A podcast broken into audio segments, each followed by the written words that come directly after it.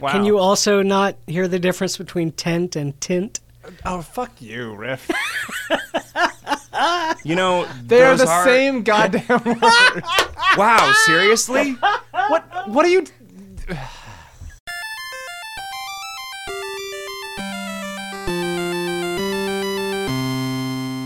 I'm Zach, I'm Riff. And I'm Kevin this time. and it's time for episode 108 of the Kingdom of Loathing podcast. Yeah, Fuck! I mean, video games hot dog. How's it going, guys? that was pretty pretty good. yeah. Yeah. It's, all- it's Yeah. all- Boy, if being drunk was a video game, I would have so much to talk about right now. You have you have a lot of points. Mm-hmm. Yeah, I would have. I would. I would be on the leaderboard. Mm. I would. I would have written ass.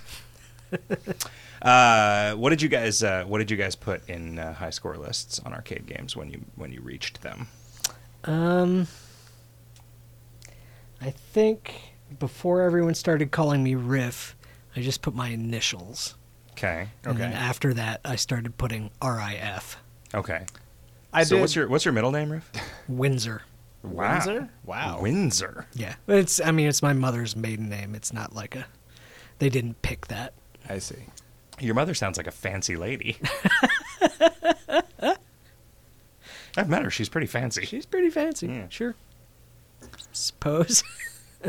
For a Kevin? while, I did. Uh, I did the obnoxious God, uh, but then I just was like, "That's dumb."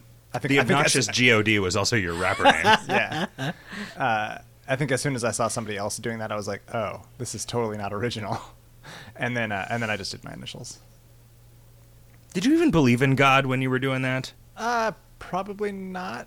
Did I- you I think, that you did you think that you were God, Kevin? Well, I mean, that was the idea, right? Like, I am. I oh am the man, God. only God could have gotten third place on this game. Right. It's there's no way no way a God is as cool as dick and ass. yeah, but then just but then just K A S. yep. Mm.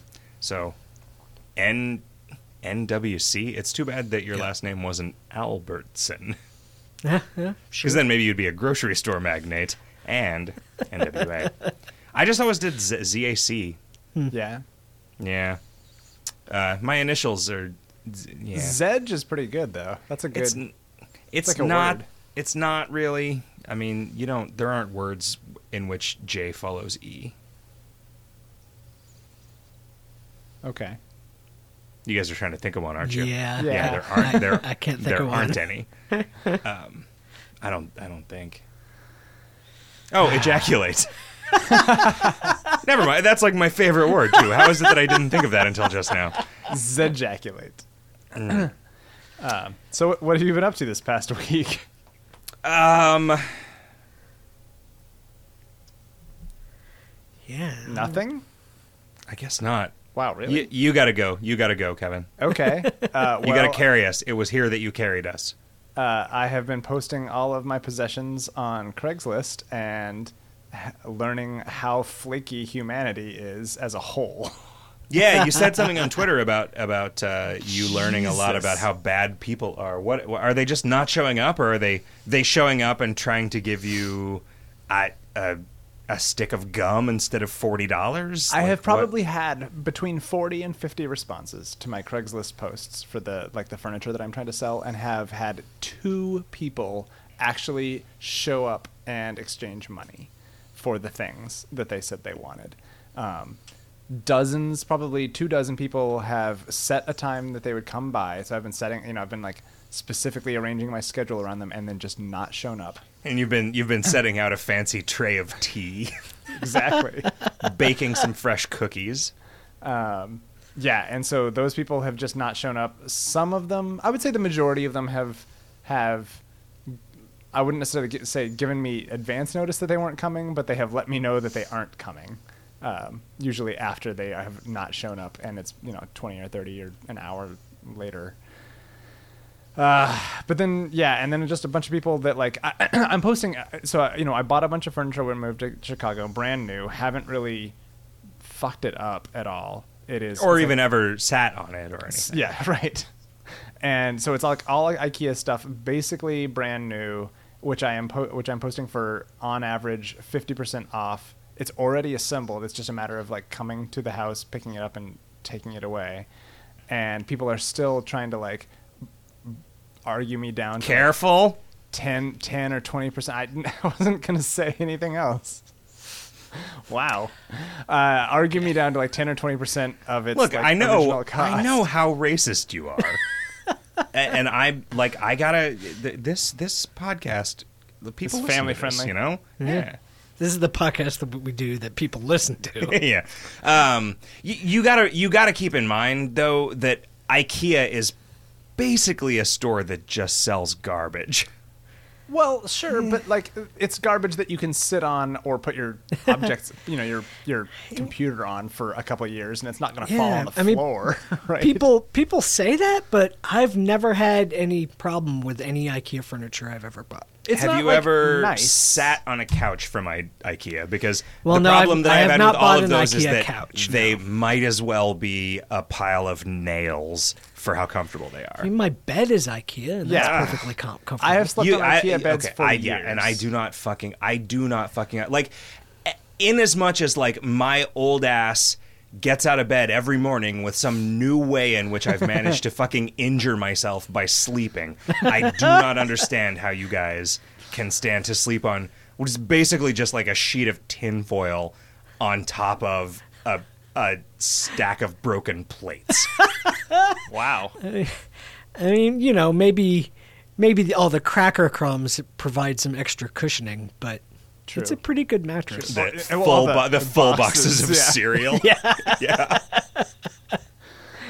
Oh, It's actually, I I actually really like my I- IKEA mattress. It's Yeah. it's just the right balance of soft and firm. It's nice. Hmm.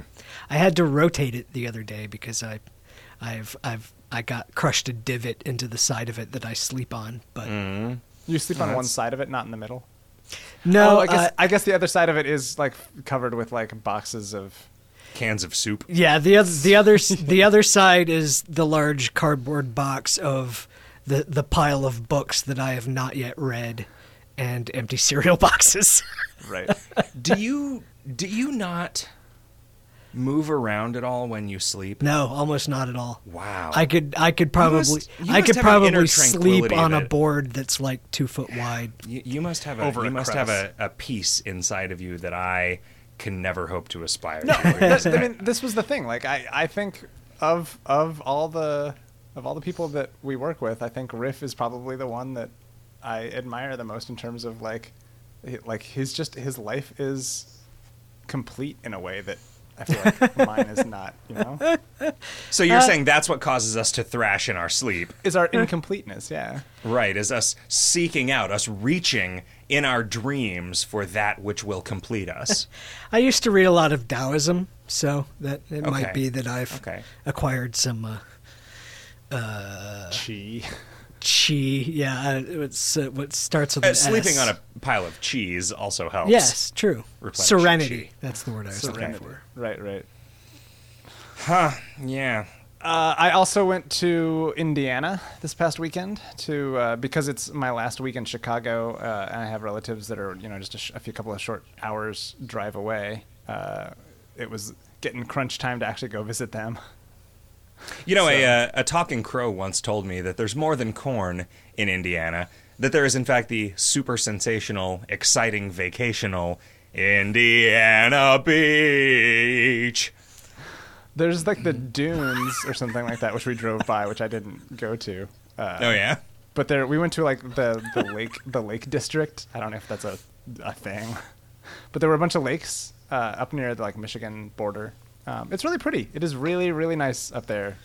We hung out at the lake some. We Yeah, um, the the Midwest is very much like level one of a lot of video games, right? Like Yeah. it's just it's Gold- green and there's a lot of trees and yeah, I mean it's uh, you know We, uh, it's it's idyllic until you talk to anyone and then they're like, "What do you want, faggot?" then you're like, "Oh right, I want to go to a city." we got on a boat, like a pontoon boat. It's not unlike the one that uh, that you, that my other cousin uh, in South Carolina had. Um, who also has a house on a lake. Yeah, that was a Um, great that was a great boat. yeah, and I was expecting a great time on this boat, but we apparently we forgot to untie something, or one of our lines got tangled up in the dock, and we tried to pull away from the dock and just broke it into a bunch of pieces that started floating in the water. The Yeah. boat or the dock? The dock. Oh, so the, okay. the boat was still seaworthy, but we were like, ah, we should probably we should probably go back in and deal with this. And so we went back in, and it was like it was like a two hour process of us like fishing the pieces out of the water, like reattaching all the crap that had just been ripped asunder by us pulling. Chewing all the chewing gum you needed to paste them all back together. Yeah, yeah. Um, Sor- sorting all the barnacles by color right. and size. Um, but other than that, I had a great time. In fact, I resolved to go back uh, to Indiana for a Christmas, like an early Christmas dinner, like an early December, because I had a, I had such a good time hanging out. Cool.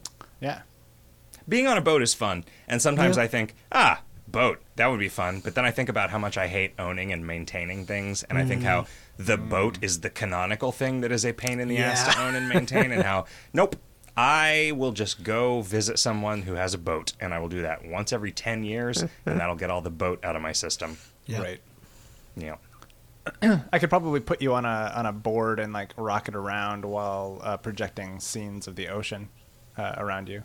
That- Oh, is this like a weird Soylent Green thing? Like that's that's what you do when you inject the suicide chemicals into me. Although I guess if you're injecting them, it's not really suicide chemicals, right? Oh, it's more just like murder chemicals. You know, like Right. the government uses. yes. That's good. How are how are your uh, how are your family?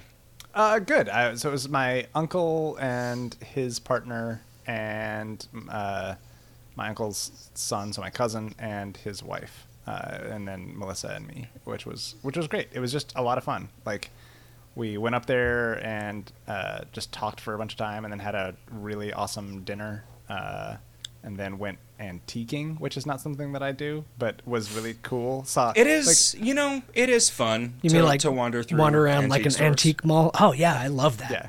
I love no, looking actually, at. we went to a bunch of things like statues and applied a copper patina to most of them. Okay, you peed on you peed on a lot of uh, sheet metal to, to age it. You, uh, yeah. Okay. It's fun. It's fun going to antique stores because, like, you go there with a girl. You're basically interested in all of the things that she's not interested in, and vice versa, right? And so it's like, oh, look at this license plate. That Right. That's great. Uh, that's something that we would both be interested in. actually. we there was there were large sections of these stores that were devoted to like games and stuff, but they were like stuff from the 80s and I was like, "Jesus, are is this the stuff that is like considered antiques now because I don't know that like old Star Wars action figures and Transformers and stuff should really count as antiques." I, I believe feel technically they're not antiques yet, but they are now vintage. Okay. Yeah, but I mean, in the so when you were born, stuff from the '50s seemed pretty fucking old, right? Right. And you wouldn't have thought you wouldn't have thought it was weird to see that in a store full of old stuff. I mean, when I was born, I wouldn't have thought anything was weird because everything was so strange. Well, right. I mean, I guess right when you were born, you probably couldn't think by any reasonable definition of thinking, right? I mean, I know I don't want to get into Peter Singer territory here, but I don't think babies are really alive. I thought you were about to say, I don't think babies are real. Um, but uh so yeah did you did you see anything interesting in the in the an- in, in the antiquing I, I will sometimes i will sometimes acquire some dice when i go mm-hmm. to an antique Oh. store um, There were a large number of coins and stuff, like not stuff that I would actually buy, but it was neat to see like all the old 50 or 100 year old sort of designs on US coins and that kind of thing and The last time I went to an antique store, I came back with a uh, an old school uh, like black rotary telephone and a uh, a tin can that was like a like a display only tin can. It had never actually had vegetables inside it, but the label was for telephone peas. okay. There was a there was a sign that was like bake, is- bake your dinner in pet milk. And I was like, Wow! like, "What?" and I guess it was pet brand milk, right? But like, I was like, Oh, okay. "Ugh." yeah, just Ah. non-differentiated pet milk. All I have Could is a be pet anything. octopus. yeah. What? oh man, man, that tel- telephone peas sounds. That's like uh That's like Tori Amos's character in The Sandman. it's like something something that Delirium would offer you for dinner as a Yeah. nice heated up can of telephone peas. Yep. there there are often like there are great advertisements like you can sometimes find some like real serious casual racism uh, just on, on sort of like tin type signs and then yeah um, so that's always fun uh, ah fuck what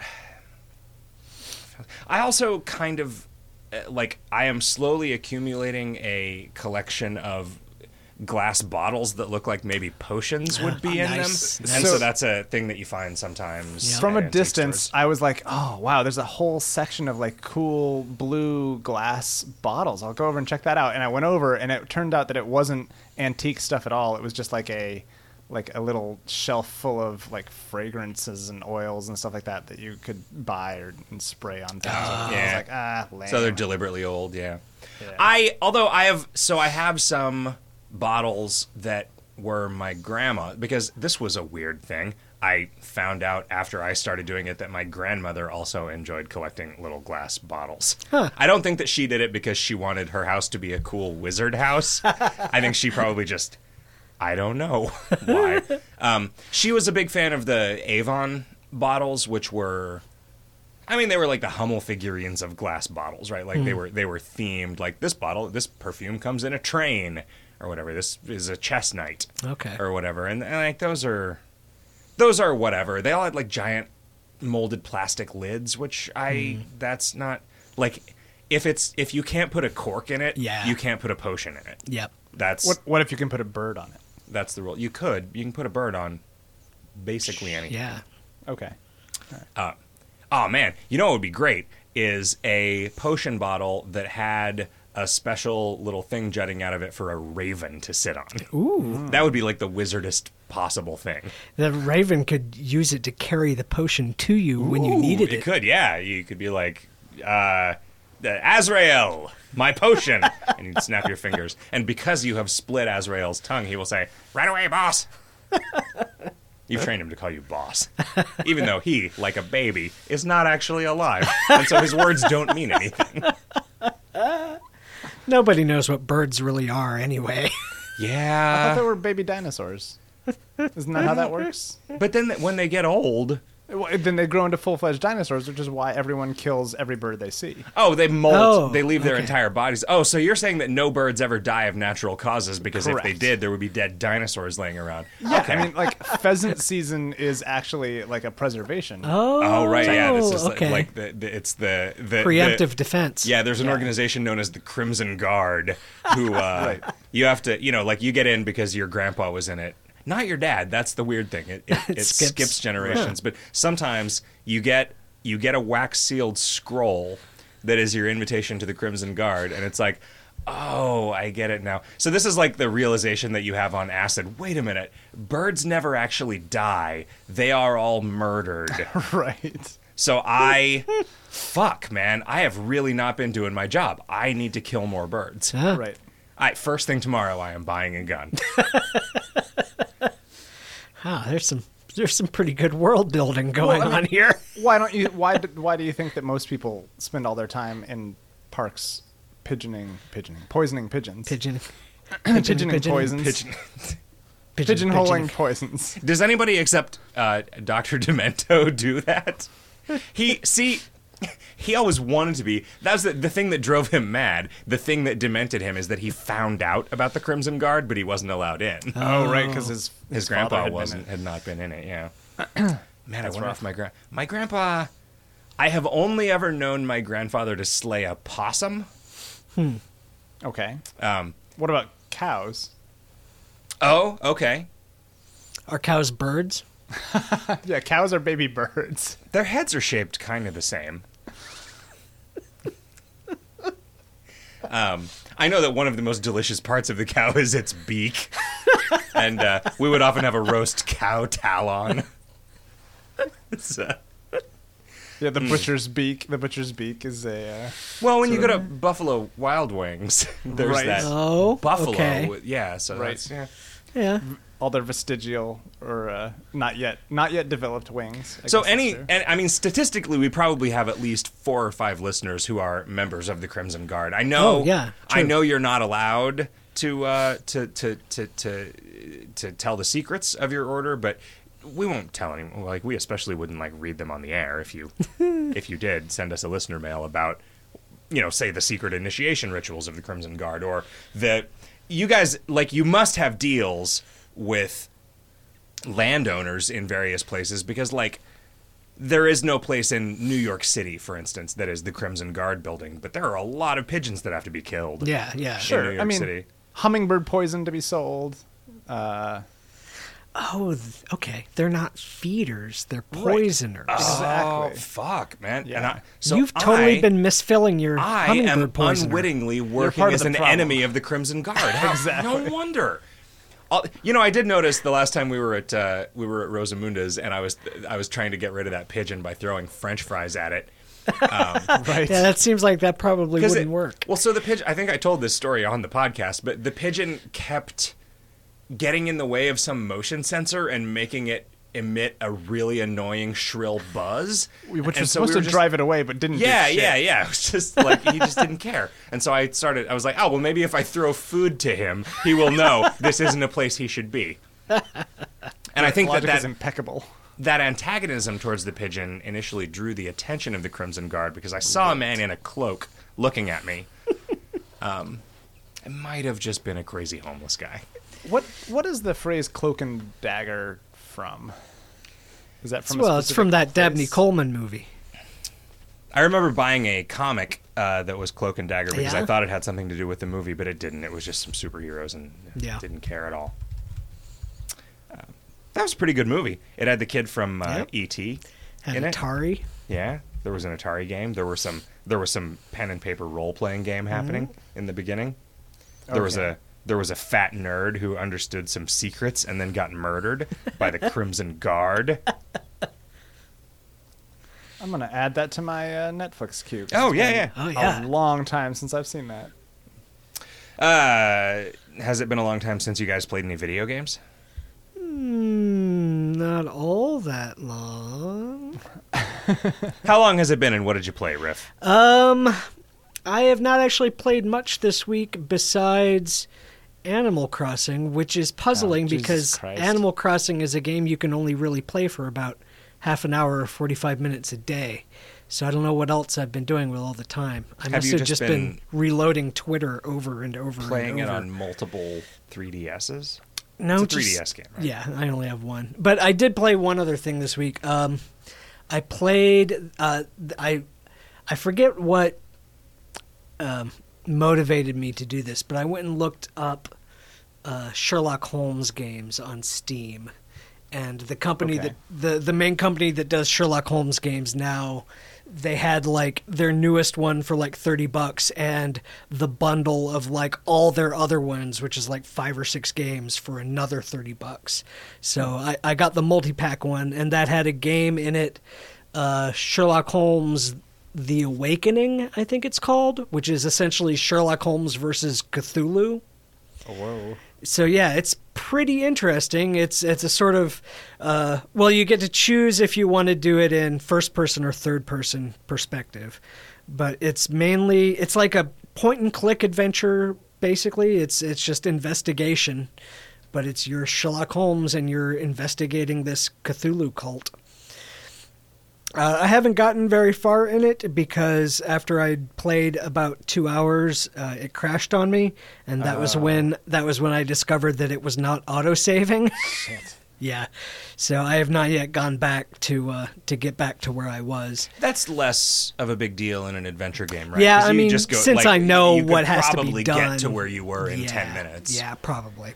Do you not feel compelled to go through the conversation trees that you went through the first time, and, and just in case that was setting some sort of flags for later? It it really it really hasn't had any conversation trees uh, Okay. so far. All, all the um, all the action is in there's like just so you go from not necessarily crime scene, but important location to important location. And once you have found all the clues that can be that are available at this location, then you go back to 221B Baker Street and run the, the objects you found through the microscope and the chemistry apparatus to discover more evidence, and that leads you to the next crime scene. Basically, Was that Do you a- think that, do you think a that thing that- 21B, the medical droid on Hoth, was named after 221B? oh, I I didn't know that it was named that. it was was like uh, a microscope part of the original Sherlock Holmes adventures? Like, was that a, a tool that he used, or was it all just sort of deduction through regular He he senses was and perceptions? Uh, he was no, he does into. He knew a lot about chemistry and so on. Huh, Definitely. Okay, I didn't. I've not actually read much Sherlock Holmes at all. So I read the Oh, Hound you of the, should. I read the Hound of the Baskervilles in English class my freshman year of high school, and I think that was it. I read Tess of de Ubervilles. Is that the same thing? Is that a sequel? They're all definitely worth uh, worth reading. The new BBC series is really good too. Although I think I talked about that already on this show. I think you did. Yeah. But yeah, that's that's uh, that's pretty much all. I've Did you playing. ever play Call of Cthulhu: Dark Corners of the Earth? No, but I watched it all in a Let's Play. Ah, okay. I think that's maybe the way to do it. I I bought Yeah. it when it was contemporary, and I got to the incredibly difficult chase scene, and I have started it five or six times since then. Gotten to that point and gotten frustrated with it and given up. It seems like that uh, really the best part of the game. And it was after, great. Yeah, It- I after mean, it was- that, it's I had it never been really samey. I had never been as scared. Yeah. I'd never felt as much tension in a video game as I did during that sequence, but it was also and just, plus just all the stuff leading up to it where there's there's no combat or anything you're just walking around and talking to people and everything's really weird yeah. yeah but yeah after that it, it basically turns into just a pretty typical fps No, that sucks. yeah Hmm. although j edgar hoover is in it which is kind of interesting What have you been playing, Zach? Uh, I, for whatever reason, this weekend decided that a good use of my time would be to play f- like 12 or 14 hours of Oblivion. really? yeah, Because that's I, that's odd. Because you you beat it the first time in four hours. I did, and and I and I because I didn't know how to play it. Like I had this is the one that came before Skyrim. Yeah, this was just the Elder Scrolls 4, right? I it is it is kind of astonishing to me that just like having played Fallout 3 and having gained an understanding of how a Bethesda game works, going back to Oblivion, it was just 100% different hmm. as an experience. Like in when I first played Oblivion, I had no idea how those games worked. I had no idea what like and I mean, I guess really there had only been Morrowind at that point, right? Like the mm-hmm. previous Elder Scrolls games I think Morrowind was like their sort of big one that everybody played, right? Because the previous ones were not across multiple platforms and they were not nearly as like it was sort of hard to move around and stuff in mm. that Ultima Underworld kind of way where it's like before they sort of figured out how to let you move around a 3D space and interact with stuff.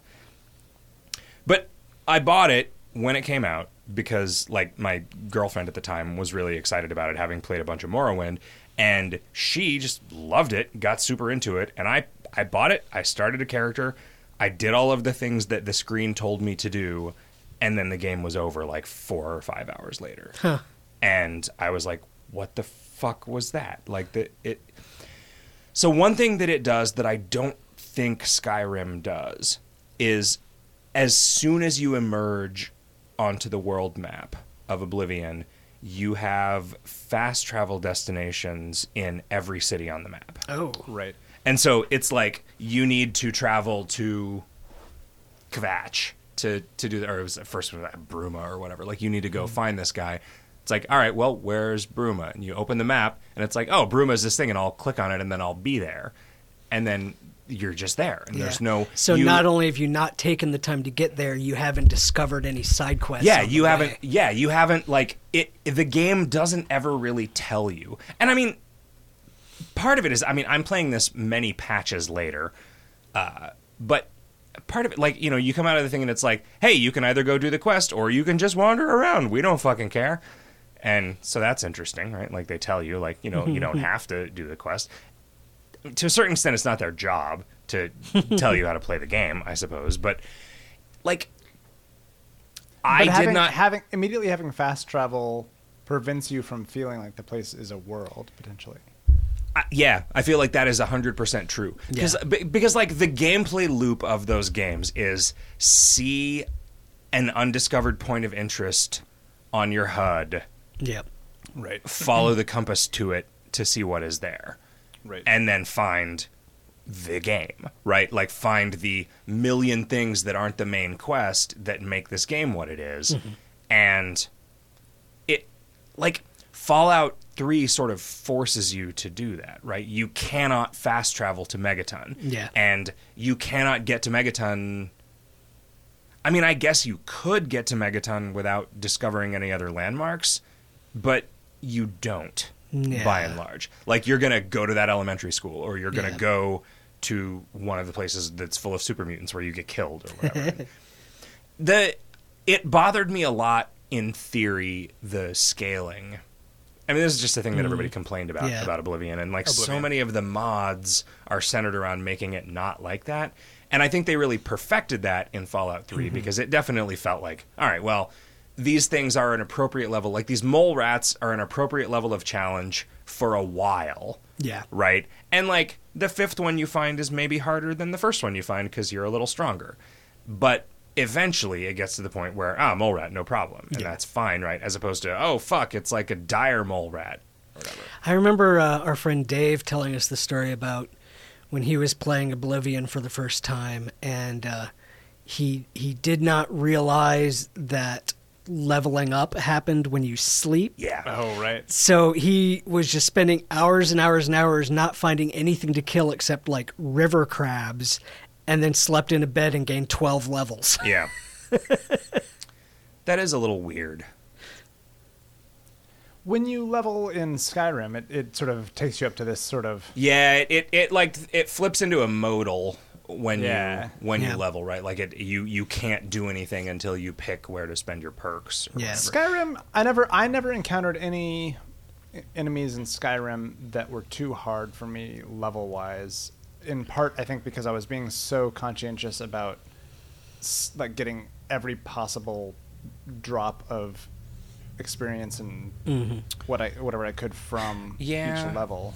There, I found definitely that like there were there were I would go into a dungeon and I would be able to kill everything, and then the boss would be really really hard because the boss is always the next tier of Yeah. you know Right. like they're And like they you go always into it, you go into a level that's beatable, got like but you had to Draugr scrubs, and then the boss is a Yeah. regular Draugr, and then like once you're level six and you go in there, it's Draugr, and then the boss is like a Draugr fuckwad or, or some guy with some strange magic that you haven't had to deal with yet, so you don't know what the strategy is. Right. I'm I am playing Oblivion like just exclusively mage, and because I that's a thing that I never do. Like I'm always just like sword and shield guy. barbarian. It's fucking hard. Like it's and And and I such a glass cannon kind of yeah, thing? and part of it is that I haven't like I haven't really specced anything for for AoE. The magic system in Oblivion I I could really understand why people complain about how simple the magic system in Skyrim is hmm. because Oblivion is fucking crazy. There are hundreds of spells. Hmm. Wow. And they are and so there there are hundreds of spells. A lot of them are are just multiple tiers of the same. Like there's the apprentice fireball, and then the journeyman fireball, and then the you know the master fireball or whatever. But there are like spells to temporarily boost every stat. There are spells to drain every stat. There are spells to steal every stat. Hmm. Right? So you can like you know, whatever. Uh, there's increase your carrying capacity, breathe underwater, do different elements of damage, you know, whatever, unlock things. Which I don't remember there being any unlocking stuff spells in Skyrim. Maybe there were. Hmm. Um, but then you can make your own spells, which are just they just cost gold to make a spell, but they like basically took the system that they used on the back end for designing spells and just opened it up to you. The same way that they like the system for like budgeting items they use to let you enchant items, right? Wow. Like and so there's like one thing is like, well, you're going to need to start filling soul gems. So here's the trick. You make a spell that is just uh, touch range because that makes it way cheaper that does fire damage over time for 16 seconds and soul trap for 15 seconds. So you always know that if that spell kills the thing, I think the I meant the opposite. 15 Okay. and 16. But that if that spell like you just you hit that you hit a guy with that spell and then walk away and don't do any other damage to him. And so you know that it will kill him while the soul trap is still Okay. in effect, right? Because the soul trap is like it, that's a sort of a tedious thing that you used to have to do as a World of Warcraft warlock, right? Where it's like you need to be mm-hmm. channeling Yeah. the spell as the monster dies Yeah. right? to to trap this the soul. But it's like, yeah, here's a trick for doing that in a way that can't fail, right? And it's like, you know, you can also make a projectile version of it if you want to spend more gold on it or want to spend more mana to cast it or whatever. And it's just, it's. I think a lot of it probably, if it was an MMO, it would be super broken because it would boil down to like.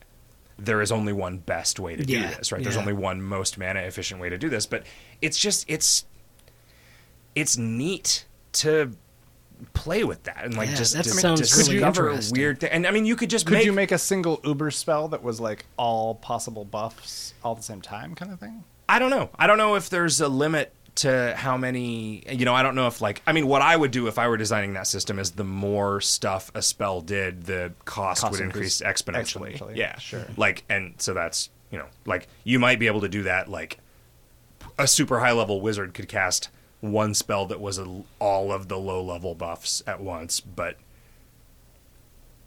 yeah, I don't know. You know, I mean, it, it's it seems like playing a mage, you need to mess with more of that stuff because I'm just like constantly running out of mana. So I'm like, eh, well, I guess I'll start leveling up some kind of melee skill because otherwise it's just like train everything back to the guards or I die every time. It's also a little the way that leveling works. It is not like well, it is similar to Skyrim, but you pick a class and then that determines what your like tag skills are and you level up based on skilling up in those skills. Hmm.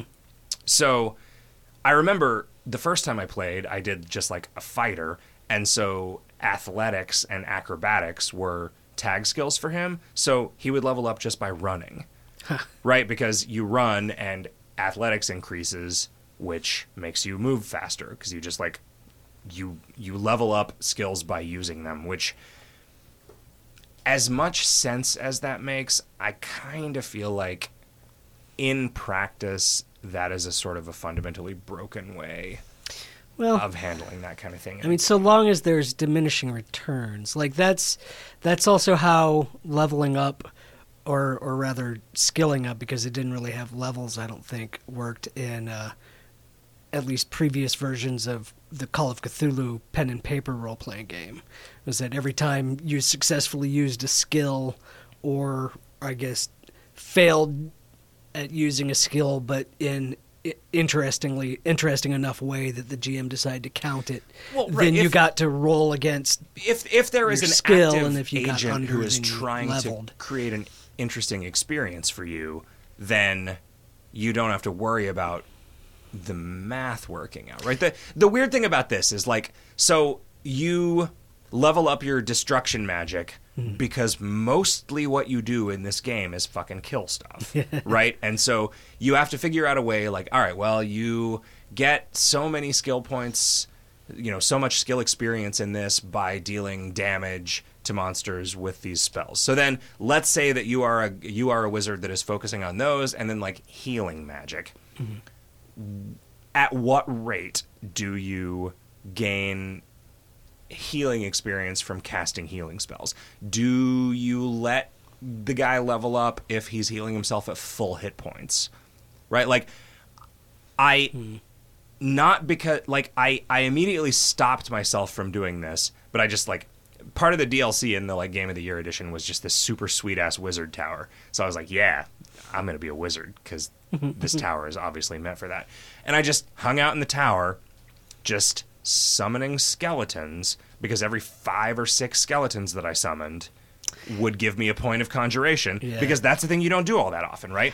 Like you cast a hundred fireballs in the amount of time that it takes your skeleton that you summoned a minute ago to expire. So you can see why they did it that way, right? Like, well, summoning a skeleton needs to give you a hundred times as much experience as casting a fireball because that's how you're going to be doing it in this imaginary, like, player who's not trying to exploit this system way. I, I remember in Skyrim, I spent uh, a couple of hours at one point, just found like the best shield I could find, and found a random bandit and just let it hammer on my shield until I'd completely leveled my shield skill. Yeah. I mean, do you with the summoning thing? I feel like Skyrim dealt with that by most skills don't level unless you're in combat or about to be in combat or something, right? Like, Yeah, I mean, some of this could have been lessons that they learned to make it less goofy in Skyrim. Although Skyrim, you level no, you didn't ever pick a class in Right. Skyrim, right? You leveled up no matter what skills were increasing, and so that's fine, right? You're just going to be better at the stuff that you're doing. Mm-hmm. But Sure. but in this, it's like, well, Was oh, it so was there's- it not? actual specific classes? yeah, yeah. You pick a class, and then that determines which like five or six skills are the ones that level you up. Was but- was there no like diminishing returns? Like, did or was it always five skeletons gave you a point? Or no, it- there did it not were there up? were diminishing returns, Okay. but then you were like way better off. Like, all right, which of my tag skills have I not been using much of? Mm-hmm. Now I'll just hold down the key to cast the lowest level spell of that over and over again. Okay. And so then ten minutes later in game time, which is like thirty seconds later, in real time, oh, I've leveled up. Like just because I cast a shield spell on myself thirty times, Hmm. now I'm one higher level, and it because of the scaling leveling only matters because like the higher level you are the cooler stuff you find right? Like if you are level 1 and you open a chest you're going to get a lockpick and 3 gold. If you're level 9 and you open a chest you're going to get a soul gem and 4 repair hammers and 8 lockpicks and 30 gold. Yeah. and it's like ugh. That was that was something that I really liked that they changed for Fallout and for uh, Skyrim was that I mean there was chests there were random loot chests but there was also placed loot. And similarly I feel for for monsters or at least they they scaled within groups. Yeah. And, and no i mean i think they really so they've really you had, nailed it You now. had the option of like if you found the the cave that was meant for high level characters and you were a low level rogue, you could potentially still sneak in and sneak out and come out with gear that you weren't supposed to have for several levels yet and that's awesome. Yeah. Yeah, I mean I I it didn't stand out to me. The scaling I I understand now looking back on my experience of playing Skyrim how it worked. Mm-hmm. And how like when the DLC got added, it added a new tier of every monster. Right. Because oh, that's the version of the skeleton that is these levels or whatever. I mean that was more in Fallout than than than in uh Yeah. I don't think I ever played any of the Skyrim DLC. But um, yeah, I don't know. Going back in and seeing that, like, oh, this was a full, this was a full-on Bethesda game. Like, it's like I've discovered a new Skyrim that just came out, Interesting. and it's exciting. Although I kind of want to start over and just do a melee character because it's so much easier. Like, I love playing wizards. I mean, I my primary character in Skyrim is like a archer wizard. Yeah, I mean it's more interesting. It's just it's just that like all right, well, I run in here and like my primary attack instead of being able to just do it indefinitely like swinging a sword, I can do it 5 times and then I have to run away. I think it's funny that you like fighters and Kevin likes wizards and I like rogues. Yeah. We've we've got a nice division. We just need a cleric. I also uh I uh I didn't realize that I was doing this just to prove a point, but I played uh I played Cyber Queen, which was another Twine game by Porpentine, and uh totally features a cutting off a dick scene. Are you sure that it's that's what's happening? Yeah, it, it no, it it it, it explicitly explicit. describes a man going into a machine which then neatly slices off his genitals. Huh? Neatly. Okay. Yes, oh, it good. says that it neatly slices off his genitals. Good. It is. It's.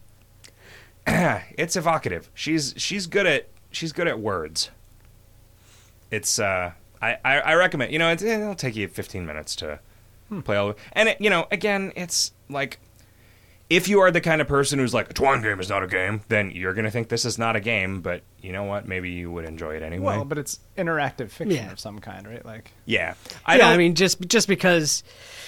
I- I mean, I, I don't think know a, how I think a branches lot of interactive media does not count as games, but that doesn't mean that interactive media is not s- s- still cool. yeah. You know, Yeah. It's um, it reminded me a little bit of that uh, reset game that I talked about, which was I think the first Twine game that I ever encountered. It was just linked to on Metafilter. That was it was like a weird like. What do you think it is about Twine that draws in somebody who is, say, going to write a video game about how into like a BDSM scene they are? interesting. What do- like what it's easy to. is it just that that's what I well, mean- uh, well, so are you saying that people who are people who are queer or transgendered or into freaky sex stuff are stupid and so they can only make twine games because twine is easy enough for their tiny little intellect No, I think is that, what you were implying riff I think that someone who is familiar with programming is more likely to make something based on a more complicated engine. And someone who is not is more likely to find an engine that's simple and easy to use that they don't have to spend a lot of time learning. well right so what i'm saying is what is it about what is it about this sort of like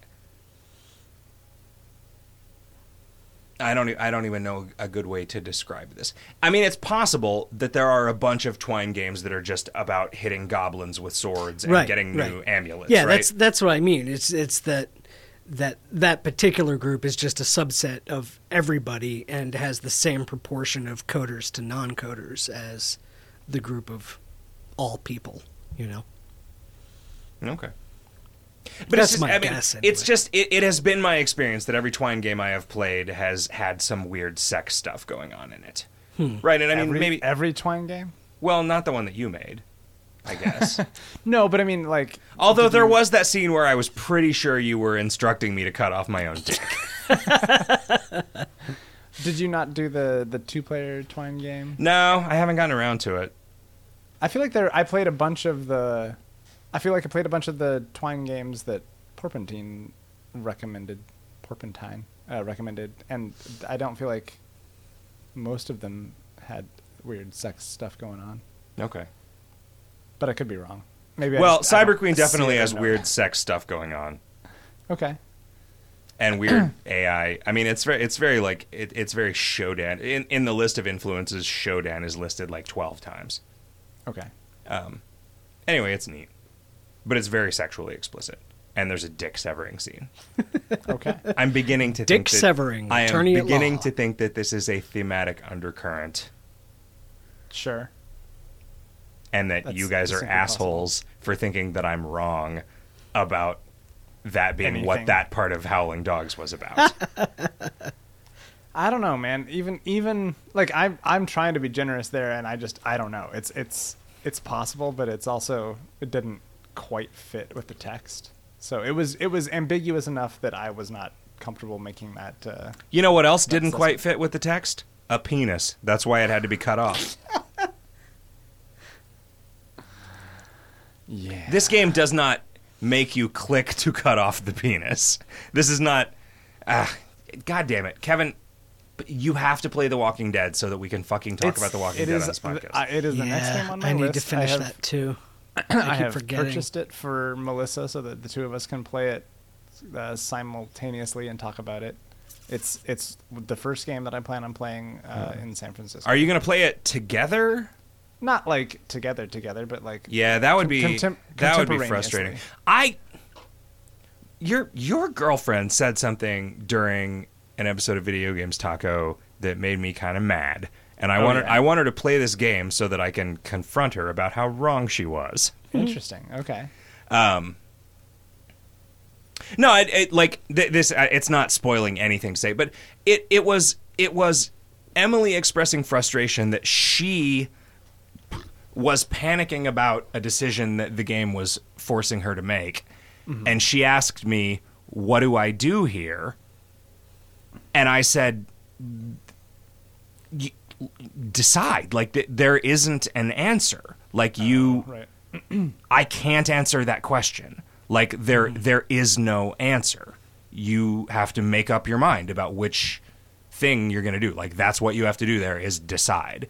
Does the grandma die or does the baby die? and she or and, and and she was frustrated with that. And Melissa said something about like ah how typical of a man. Like he is trying to get you to play it the way that he wants it to be played rather than the way and I'm like no no no. You just you don't understand. Like that's the, I mean, there's there isn't an answer Yeah. to the question Well, that you just asked me. What if the answer is to walk away? What if the only way to win is not to play, Zach? Okay, yeah, then well, I mean, that then that's still that means like turning still, the game off. You still, I mean, but you still have to you decide. still have to. If you're going to play the game, you have to, to- pick to- one or the to other. Do that, Yeah. but I mean, the frustration was why won't you answer this question? And the reason was because there, the point of every question that that game asks you is that there isn't a fucking answer to it, Hmm. and I can't. Like, it would be like such a douchey college professor move to explain that. when you played Ultima 4 and you were making your character in that sort of prelude thing, did you feel like those questions had answers, or do you feel like you were being forced to make decisions that were equally difficult to decide between? Well, I felt like I felt like that was a personality test yeah, that was mm-hmm. going to determine that was that was trying to determine based on what your natural inclinations were what Character char- what you char- yeah what character's set of morals was going to be the most compatible with what you were going to do. But yeah i mean i like it clearly seemed like it was not like do you rescue the kitten or rape the kitten to death right it wasn't like Yeah. the it wasn't the knights of the old republic dichotomy or the the the bioshock yeah. morals, right? It was like, eh, okay. Like all of these things are I mean, they're sort of like choosing a D&D alignment, right? Like Have you guys seen any of the any of the coverage of Watch Dogs at all? Any of the like trailers or anything? No. No, I've seen it mentioned, but I didn't dig into it. I'm kind of I, I hadn't seen much of it before today, but I like looked into it a little bit and I'm kind of excited about it. It seems very much like a Grand Theft Auto style game, but the protagonist is a hacker who has hacked into sort of like the citywide network, so can like access ATMs and traffic lights and elevators and everyone's cell phones and like security cameras and stuff like that. And so it's you you still get in cars and you still drive around and you still shoot things, but there is this other layer of like having access to all the electronics around you to do interesting things that seems it seems like it could be extremely compelling um, and the way that they describe it at least is that you know you can become either sort of a hero of the city or like a reviled criminal of the city based on the decisions that you make in dealing with the particular like you know quests or, or moral decisions or whatever they how I don't know how they going Oh, So all of all of the moral decisions are like Batman versus uh, Morgan Freeman, I have no right? Where like okay, well we have this technology, is it okay to use it or not? right I mean, that's Do you yeah, that's do you hack into the bank and pay off the orphanage's loan, right or do you Right. steal the orphanage's entire account? sure. Sure. Yeah, Well- I don't know. I don't know how. I mean, you know, this is it's it's not going to be out for another six or eight months or whatever. But uh, it seems like it's going to be it's pretty interesting. But I mean, I feel like Ultima Ultima tried to create these situations where it's like, well, do I believe that the truth is important no matter what, or do I believe that maintaining order is more important than the truth, right? Right. Or like, And I like I is like my that question. yeah is that's, that is that's a really difficult moral conundrum. right like is my sense of honor more important than my family? Yep. like that that kind of thing right like Yeah. but and and you can't like you know they they never really laid anything out as black and white as most of what you get for moral choices in games, right? Yeah. Right.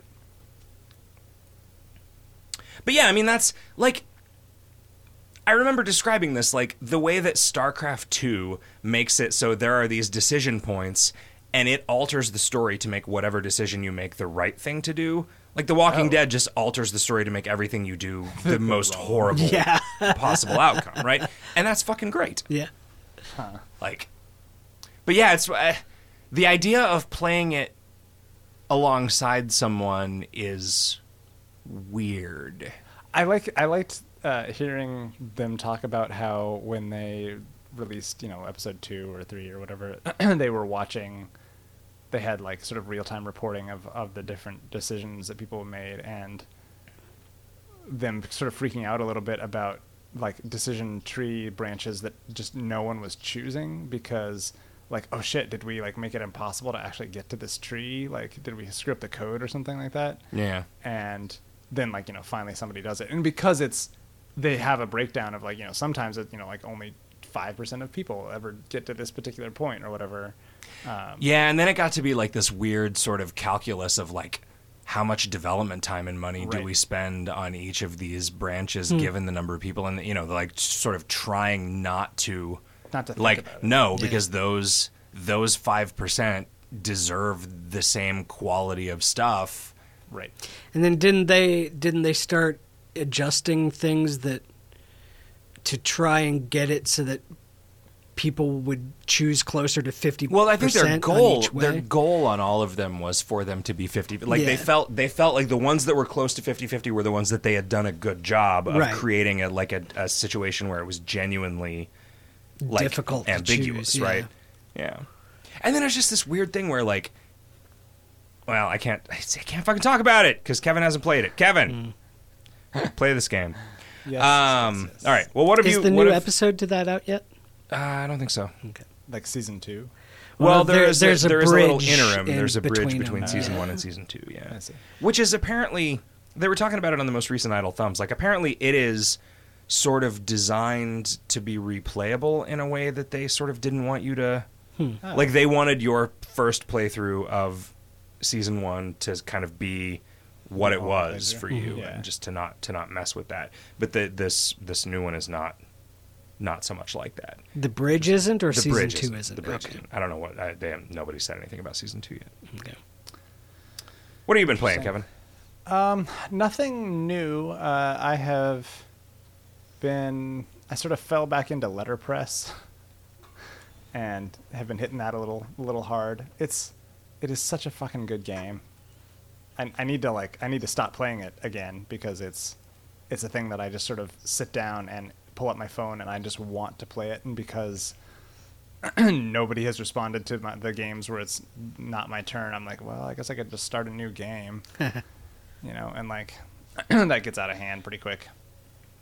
Um, and then I continued. I, f- I finished Gunpoint, which I really enjoyed. It was longer than you said. I think there were twenty some missions in there, so I don't know if there's some way to to to end it early or if you just were underestimating the amount of content it it had. Yeah, maybe I was.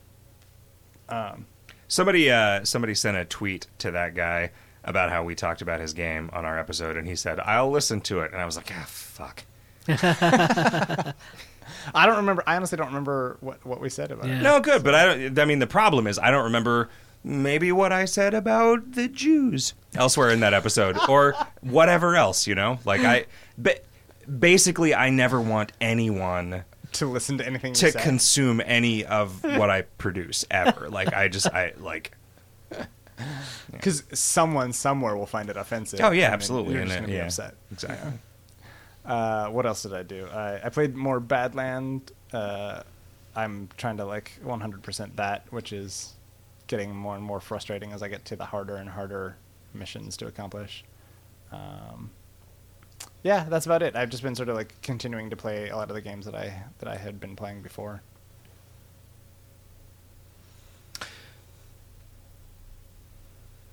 You guys played some Badland, but you guys didn't get into it. No, I haven't played it anymore since uh, since last week when, when when you you asked me about it. Badland. What have I uh, Uh, let me look at my let me look at my ass folder.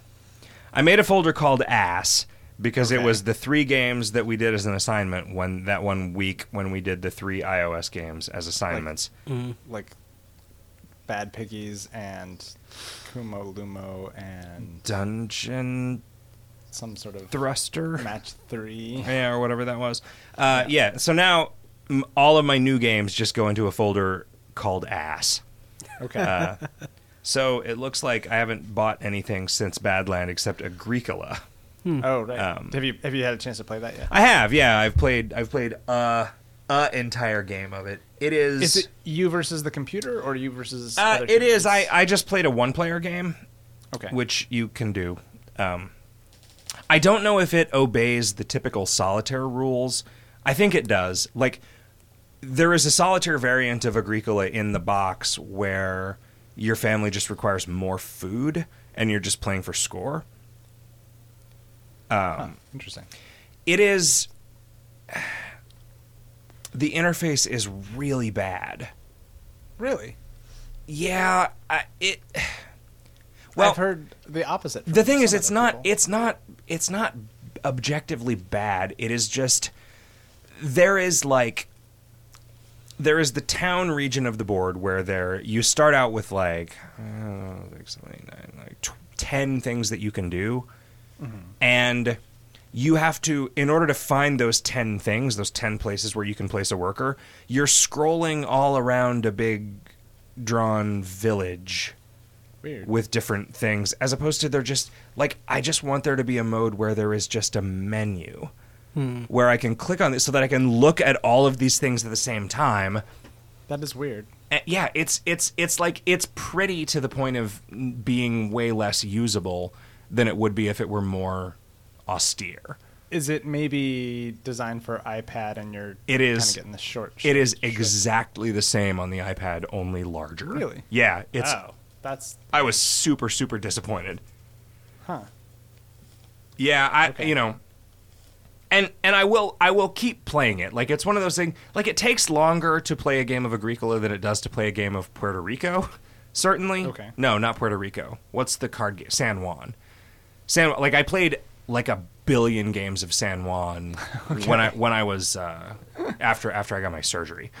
You know, when I was just like laying there playing Chip Chain and San Juan over and over again and lis- Okay. listening to like just wishing podcasts would come out faster so that I would have some novelty to just uh, distract me from the body horror that I was experiencing just by being conscious. But it takes longer than that. But the interface for the San Juan port was so good. And it's a much simpler game. I guess. But yeah, I don't know. I, you know, it, I guess not everybody plays Agricola like they're a robot. You know, which is why this thing is the way that it is, instead of just being like a text only version of Agricola, which would be absolutely fine with me. you know. Anyway, But you wouldn't get to see your cool farm. well, you could still see the cool farm. it could just be an ASCII farm. Okay. Be all right. The rogue version of Oh Agricola. man, ro- like Rogue Harvest. That's a good name. Ah, that is a That good is a good name. name for a game. Yeah. A farming roguelike? Okay. Okay. All right. I'm editing this out so that nobody steals our sweet game name. and that's our next project. Hey, what's in the news, Kevin?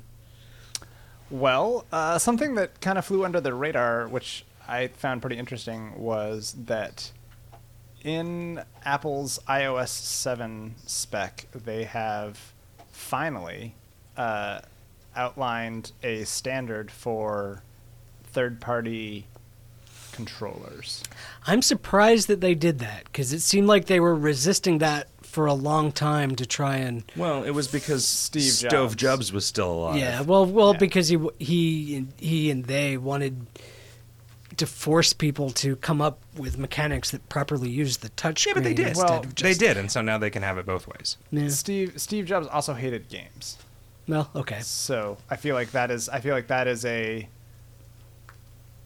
that is a lifting of sort of restrictions that has happened because of his passing. Yeah. So um, that that potentially has the you know everything could change now theoretically um, because game developers can actually make their games with this accepted universal standard in place. And Yeah, I would actually play Zenonia if I had a D-pad and some buttons. I hope uh, I hope the iCade turns out to be compliant with whatever this new standard is. I don't know that it will. I don't. I it's it's a good question. I mean, I'm guessing that there will be some sort of jury rigging of things that that works, but I don't know how that's. how Don't be that's gonna- racist. Jury rigging. Mhm. Uh, let's see here. What else? Um, Shadowrun Returns, uh, that Kickstarter, Yep. uh, has set a release date of July 25th. Every Pretty video I see of that game makes me not understand why you're excited about it, Kevin. Because Really? yeah, because it seems like it's some turn-based combat. It seems like it's some shit that you hate. Oh, sure. It, I, I mean, probably. But I love the world so much that it might be okay. We'll see. So you're just saying you are you are so filled with love of the world that you can tolerate even games that you don't like now? Potentially. Okay. Um, but this, uh, the the reason I'm, I'm not mentioning it so much because I'm excited about Shadowrun Returns, but because it is, to my knowledge, it's the first of the like giant. Uh, Yeah, big big successful Yeah, Kickstarters, Kickstarter. yeah. that is going to be coming out. So I'm curious, sort of, how that's going to be received. And, and Apparently, whatnot. the um, they're releasing like the modding and map making tools along with it. they already released it to a bunch of people. Did they? And Peop- and even like like they're giving like all the the map making code for the main single player campaign. So Uh-huh. you can totally see how all of this works and how they did all of it, and and people are already setting up custom modules and stuff. It sounds pretty well, people exciting. have people have already recreated the. I think it was the Nintendo. yeah, yeah, the game. the Super NES, I think. Yeah, Yeah, so they've already made that as a mod, and they are now going through all of the published adventure settings oh, that's and fantastic. remaking all of them in the in the engine. Man, I would uh, love to play some of those old like pen and paper modules. There were a couple of amazing Shadowrun modules Yeah. that that just the writing was really good and the theming was really good. I remember running one for my friends in high school where like I I put together this audio tape. It was it was one where you like went into this place and it turned out that like it was the cult that turned out to be actually a bunch of insect. Oh yeah, the insect cultists. I And remember then those Xander guys. Yeah. fucked them. Yes. Uh, but I like got this like sort of skittering, creepy soundtrack that I played. Oh, nice. For everybody while they were playing it, and it was just so creepy. Like it just, I don't know. It was just great. Like, like. But these then are at a some of my certain point on the soundtrack, you can hear your mom yelling at you, and you're like, "Mom, I'm trying to make a skittering tape. Leave me alone." Yep. Exactly. Okay. Exactly. Uh, let's hear it. um, I know. I know you don't really want to talk about the Xbox One because it's, so mainstream, but uh, they did a uh, serious 180 with their uh, DRM policies, which you know That is puzzling that it was even possible.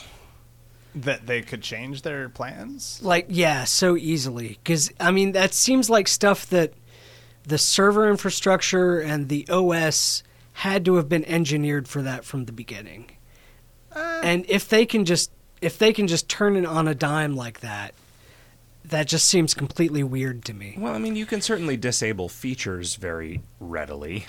Yeah, I Right. guess. I mean, yeah. it's I mean, they are releasing a day one patch, which is apparently now the only thing you you have to have internet for is when you when you're setting up your Xbox One, you have to be able to plug it into the internet so you can download the day one patch that turns off all the DRM. Cliff Bleszinski's all grouchy. He says that this is just this that decision brings about the end of of AAA games. Uh, I think that's nonsense. I think Studio, I studios think- shut down. Every game gets choked with DLC and microtransaction stuff, and I- yeah, If, no, if mean, that's true, then that's those those AAA developers' own fault for allowing their games to get so bloated.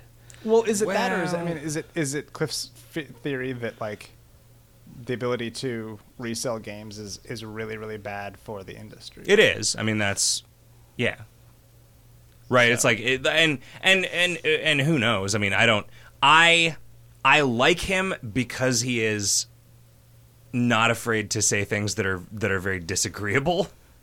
Mm-hmm. You know, I mean the the their original plans for this included um, functions not just for reselling disc-based games, but also downloaded games. I mean, they were arcane and confusing as shit, but they existed. So it's not like Xbox One was no used games. So I don't think if that's his argument, then it doesn't make much sense to me. Well, it was a one-time transfer to somebody that you knew for a month or more, No, and then and then it couldn't be ch- exchanged again. I mean, I think everything you is, could you could deactivate the disc and and resell it what I everything pretty clearly is moving to digital distribution. Yeah. right. I mean, the, yeah, the- just the- just not yet. the I think it was way premature the for Microsoft PC to try yeah, and do no, it in but I this mean, it's- generation. I- it is it is a it single it is a though. single digit number of years. Single digit number of years before buying buying a video game on a disc for a console is just not a thing. Possibly. Because So it is more or less thing, not a thing for PCs now, except if you're in but rural PCs Hawaii. are like ten percent of game sales or something like that. Like, like the vast majority of games that are purchased are on consoles. Oh, okay. Right? Like, like just in terms of numbers, and that's that's what I don't quite. But- fathom, but what because I'm saying is- so far so- away so- from that community that it's like right, but the same principles apply, mm. right? Like if you Do they? Okay, so you have you have two options. You can mm. either leave your house and try and find somewhere that will sell you a disc of a PC game from last year, or you mm. can buy it on Steam for 10% the price of what it would cost at retail instantly and then 10 minutes later it's on your computer. If you could do that if if all of the bros playing Call of Duty could just type in their credit card number and have Call of Duty on their Xbox without having to drive down to Bro Stop, Well, they would totally fucking that- do it. Like these games are like 45 gigs now, and That it, and no one will ever need more than 640k of RAM. Like, it, Well, that- right, but like getting that, actually downloading that takes two days, right? Or right now it does, but it, Well, uh, okay, sure, but when when you could download 45 gigs in an hour, then the games will be 900 gigs, right? Like, well, you're right. We should just give up.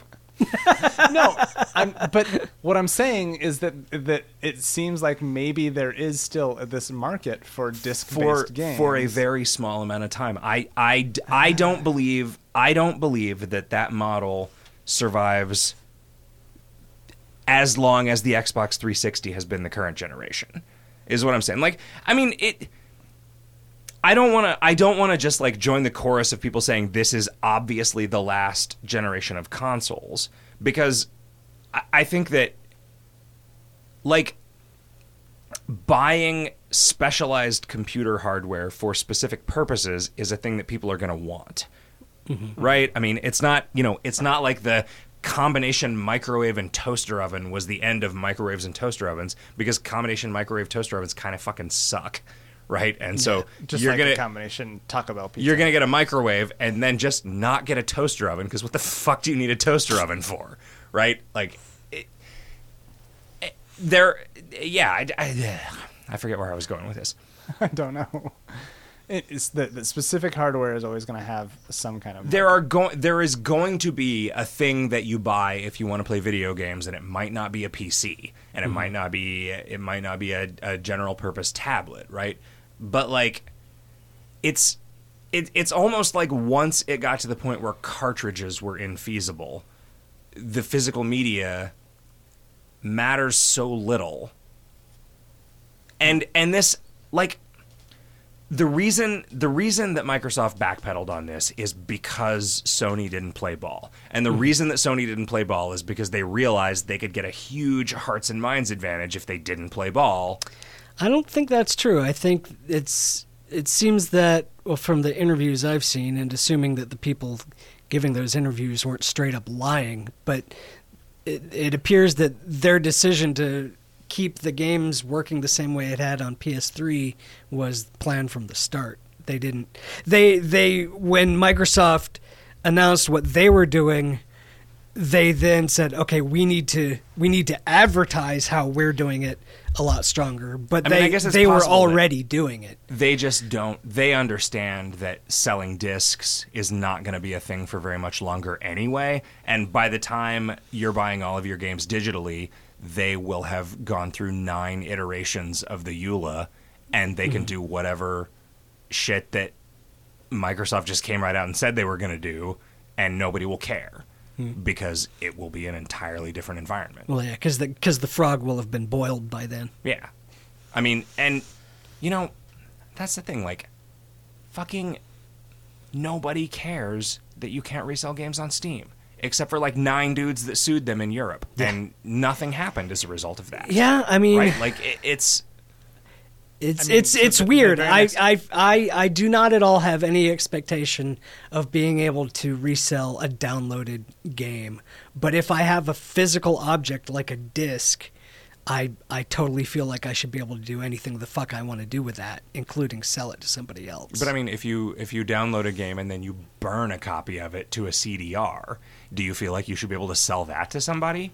Mm, I mean, that's it's not the same. it gets thing. weird, right? But Well, they're yeah, no yeah. different. Like Yeah. as objects, in terms of their function, they are no different at all. In terms of their provenance, they are slightly different, but like It's a weird thing. it is a weird thing, which is which is why I feel like Microsoft got so demonized for like just saying, "All right, well, the world is fucking different and this is how we have to operate if we're going to continue to be able to make video games for you nice people."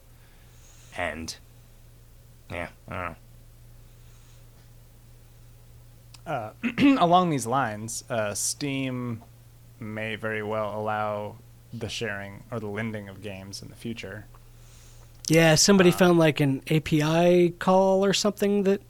There were a couple of a couple of lines in the most recent Steam beta patch that uh, inclu- were like things sentences like you cannot currently play this game because you know borrower percent borrower or whatever was is using it Hmm. um, that kind of thing and like you know your, your game will be is not available right now uh, contact you know your friend or whatever to see if they're to to it. kick them off your goddamn game. right that kind of thing Interesting. um, so I mean, and that may or may not ever see the light of day, but it was interesting to see it in the in the code base. So I, I have no idea if that's related at all to any of this DRM stuff that people are talking about, or if it was just coincidental or what. God, it's weird, man. The extent to which people will balk if a game costs three dollars and then complain that the free game dares to ask them for mhm. three dollars for a bag of gold.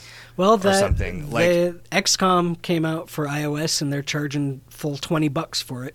So we'll see how that I mean, that's still twenty bucks compared to the sixty that it costs on PC. well, or the other- sixty that did originally is it still going for that much? I don't know. It doesn't seem like it was that long ago. Could hmm. just be that I'm old and the Plus, the the iOS version is is much lower texture resolution and stuff.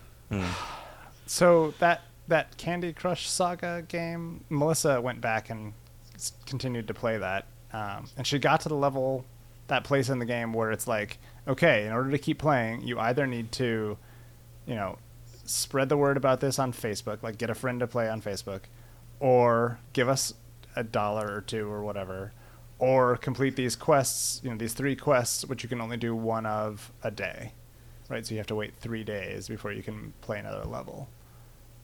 And she hasn't given them any money yet, but um, but like it's it's fascinating, and I don't know if like is that the way that games are in the future that it's completely free to play, but you know the, you only get to play the first ten percent of it, and then you either have to hmm give them money or Well, eh, do social media or I mean, the social media thing is gross, but a game where you play the first level and then if you want more, you have to buy it. That's how the original Doom worked, right? okay, but then what if you had to buy every level? Oh, every level separately? Okay, yeah, that's gross. Well, I that's mean- right. Like, what's the I why Uh, my is it my gut different? reaction is that it's I mean, gross. we've been sure. in a lot of ways. why. We've been selling a lot of levels to a lot of people one at a time for the last decade, and that's how we have jobs. Oh yeah, I guess that's true. I mean, they're not they're not explicitly like, oh, you, this is the next thing, and you can't have it unless you pay us. But Yeah, I it's mean, like, I guess is a I guess Walking Dead works that way you- too, right? Yeah, I mean, So sure, okay. although that's do they sell that a episode at a time, or is it just They did. they did originally. originally, Oh, did yeah. they? I think I think the way it is now, you get the first episode free, and you can buy the Right, rest of them either a la carte or as a. So they stopped selling individual episodes of Kentucky Route Zero, and Did they? na- yeah, they did, and now it is Oh. only available through the Humble Store and on Steam, and it is only available the whole season at a time. Huh. I, Interesting. I didn't realize that. I had already bought. it was the Yeah, whole season $7 at a Me- time. Me yeah. too. Yeah. But It was like seven dollars an episode originally. yeah, hey, speaking So of what which, if- stop playing letterpress. No, it's so good. It's time to It talk about so the important games in life, such as Kentucky Route Zero. Uh, Kevin, what did you think Yeah. of Kentucky Route Zero? You told me you said some. You sent me some unflattering text messages. I did not like the game very much. Man. I I liked the atmosphere and I liked the writing in general, but I felt like it was a game. I I was I was not really in the mood to play it. I guess um, it felt ponderous and slow, and I kind of was just waiting for it to be over. I mean, I will I will grant that it's not uh, puzzly. No, I mean, but it's not. But even even the narrative is just seems like it's just a random collection of images just thrown together, right? Like Yeah, like like many of the most well-regarded works of literature like in what? human civilization. Uh, Ulysses. Okay, I I also think that Ulysses is not all that awesome, right? Ulysses is impenetrable, right? Like you have to have companion texts to fucking understand it, right? And it's possible that Kentucky Route Zero has as much depth as that, but it's also possible that it is just pretentious. Or it's also possible that Ulysses does not have as much depth as people whose job is to convince you that Ulysses has depth and charge to educate your children would like you to believe. Right. So- it, I mean, it is possible that I am just not getting Kentucky Route Zero, but like it is, it just seems That is- so pretentious. As I was thinking about it, what I was what, what like I was playing it with your objections ringing in my ears because I played it completely after you did. And Oh, okay. and I I was planning on making fun of you for just not getting it. um, but uh, so the thing is, I feel like pretentious stuff works on me because I always just assume that I am too stupid to pick up on what it's trying to do. And so I, I just I mean, it's of definitely possible that we're not getting it right. I mean, I, I don't see. I, I can see. I, I, I can understand finding finding it like ponderous. Uh, I I don't really get pretentious because I don't feel it like it was. It wasn't trying to push any overt message down your throat or anything like that. It was very, I don't know, mellow, in a way that I mean, pretentious is a weird word, right? Like, it is a word that you use to mean something that is, like, deliberately trying to be artistically challenging. Hmm. Yeah, I feel like it, I feel like it is trying to be obtuse in a way that just isn't meaningful. Instead, instead of there being some sort of like, and that's the thing, you know, it is only two fifths done, and maybe there's going to be some sort of really interesting Well- sort of com- combination of all the different stuff that's that's happened. I mean, do you think point. that, like, but- Twin Peaks was was pretentious? I mean, No, right? Because Twin Peaks was designed to be creepy and like strange and unfold in this mystery. Like right, and so maybe, I mean, this is like, it is, it is somber and homespun mm-hmm. and dreamlike. Yeah, it's I so so what I what I found myself thinking while I was playing this game is I like this playing this is a good opportunity for me to put my money where my mouth is because I have always said that the thing that video games are actually good at is mood and atmosphere. Mm-hmm. Mm-hmm. And this game is just that. Yeah. It's- and yeah, basically. and do I like it? And I think I do. Like mm-hmm. I I like I kept finding myself like every once in a while I would have the impulse that that I I feel like you just talked about which was that like ah when is what do I need to do to make progress and how can I do that as quickly as possible? Right. I'm glad. That's the it's like I played. Normally- I played most of the way through act, like Act One when it came out, Mm-hmm. and I it- this time I made a point of playing it exhaustively, Yeah. and I feel like I got more out of it. Like I feel like just all right. So my goal is to go through all of these little text mazes once, right? I'm gonna I'm gonna do them the way that I do them. I'm gonna I'm gonna say what I feel like I would say in this situation and see what it gives me. And you know, I spent a lot of time driving around the map to see, see all of the things that you could go to. And I don't know after seeing in episode 2 the like secret travel guide notes that told you how to get to all of the Oh, Wait, I missed that. what are you talking Where is about? that? Yeah, Yeah. when you're in the so you you find a book. Huh, No. maybe nobody finds it. Yeah. Maybe not everybody finds it. No, I didn't find a book. So there was a there was a I, I did not. I skipped an entire scene in Act Two. I went from Act Two, Scene Two to Act Two, Scene Four. huh. Hmm. There was a book that you found somewhere that when you get it when you get onto the zero and you're mm-hmm. going in that circle, it you can click it and it gives you directions to a bunch of landmarks. Hmm. Okay. and they're all like you know go drive until you see the television and then turn around and then when you see the antenna turn around again and then you'll be at the meditation tunnels mm-hmm. or whatever Okay. and there are things that you could find but you probably wouldn't Yeah. The, the yeah, I drove around randomly for a while and found a few of those. But I don't remember where the book ca- the book had been mentioned before like when you when you click the icon it's like there's the icon for you to go to sleep and let Mm-hmm. her drive you back to the bureau like that's sort of like resetting the map Okay. right Wait, what?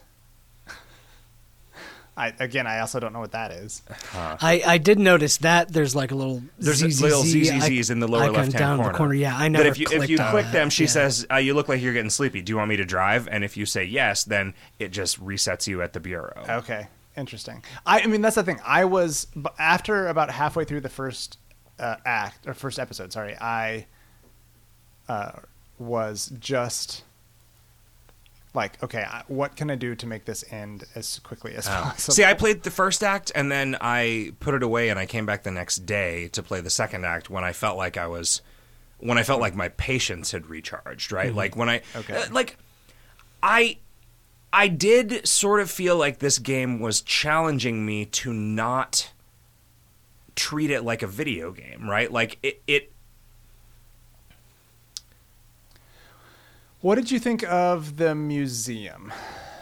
Um, where you were like the museum of different houses. I or housing. Or whatever. thought that that was really really like i thought that was a really great realization of the kind of thing that would happen in a dream Yeah. right like the, the one of the really common themes of dreams that i have that are often framed as video game dreams. And i feel like a lot of people have a lot of people have this. I think it is just something that growing up playing video games does to your mind that makes you treat things in a certain way.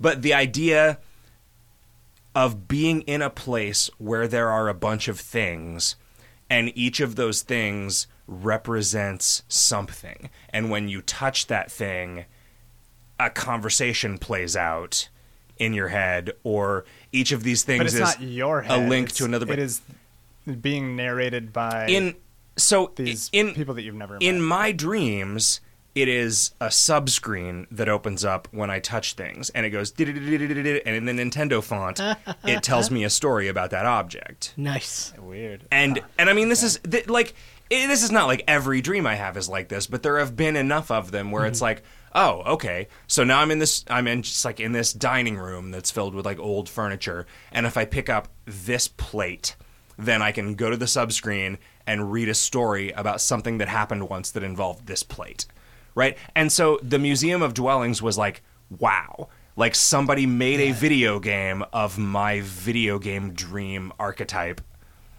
One and of- now I'm playing it. one of definitely one of my one of the reasons I like this so much.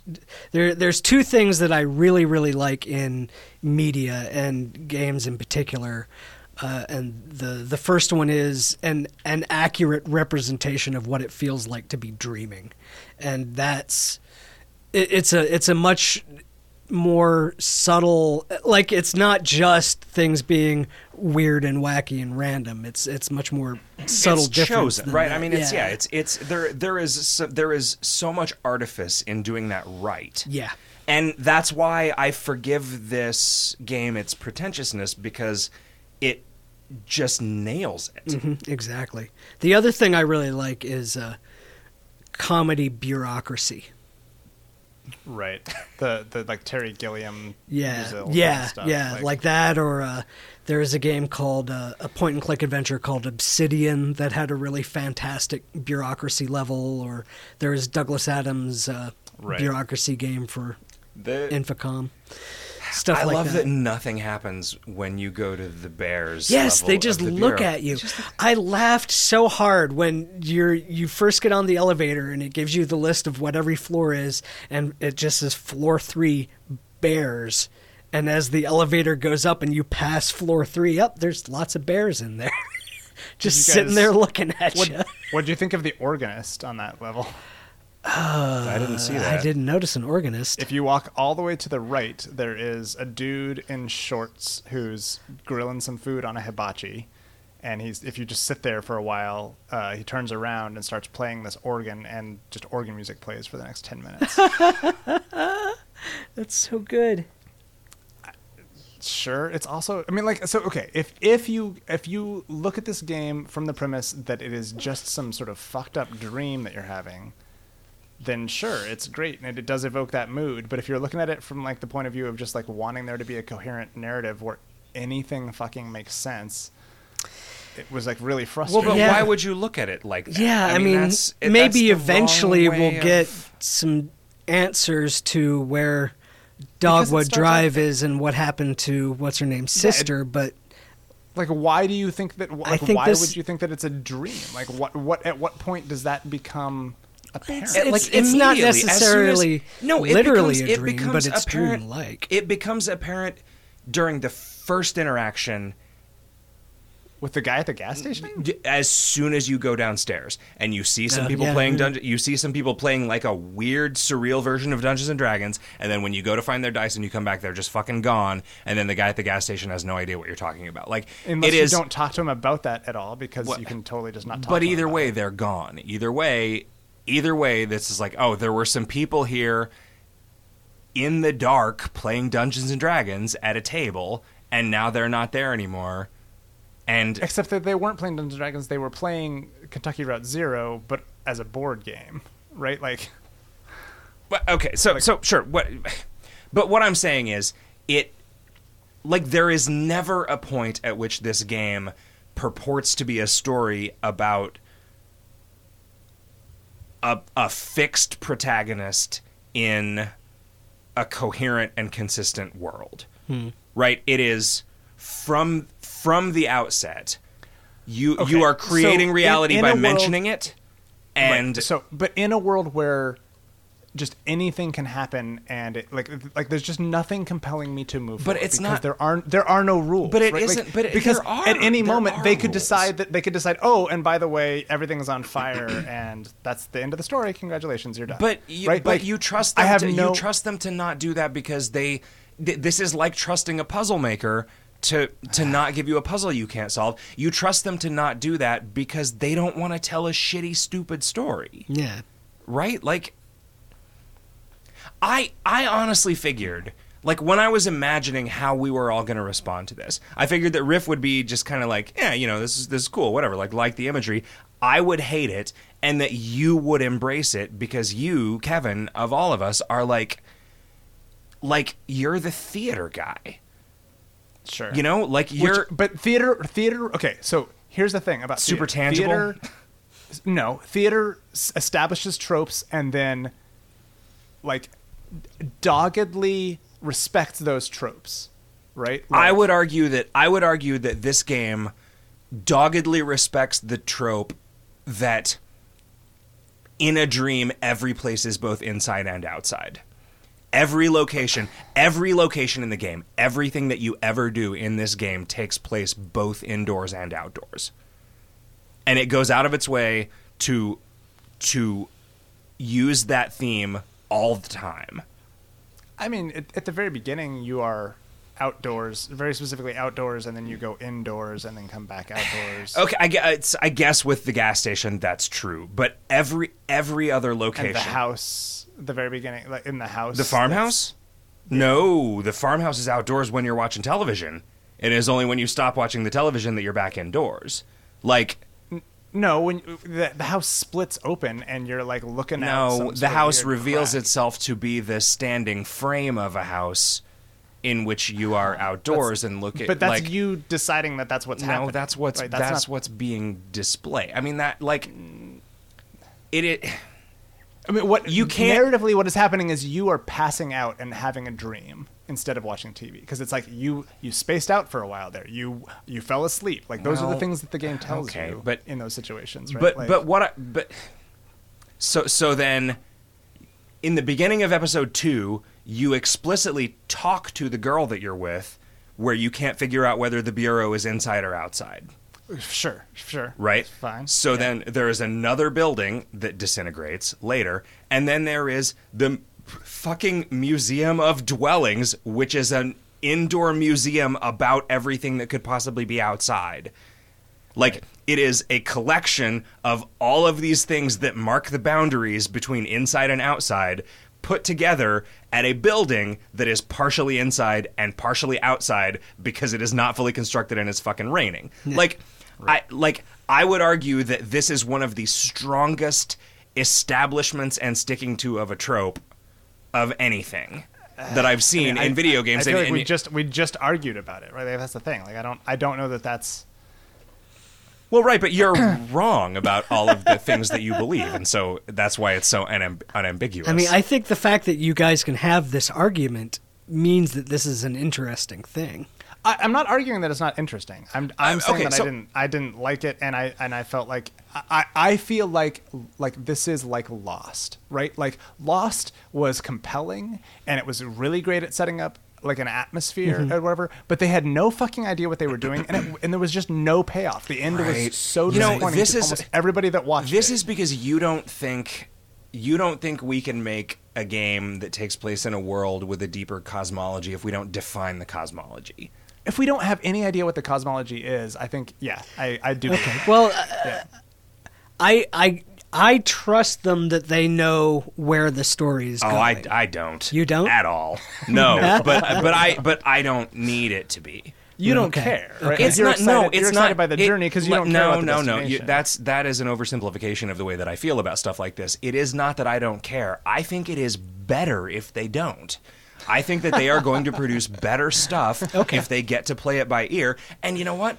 Like maybe this has this this series problem that I have with every series of like every every artist that releases albums before I discover them and then after I discover them, every book series that has issues that come out before I discover it and after I discover it, where the most recent one when I find it is the one that is the best, and it just goes downhill after that. But like right now, right now to me, this game is so it is so flush with the possibilities of what it's going to be able to do mm-hmm. that like it is exciting to me, and I don't want them to be constrained by some book printed on gold pages that an angel told them Well- about in the Utah desert, right? Like, I want them to be making this shit up as they go along because that is how fucking art works.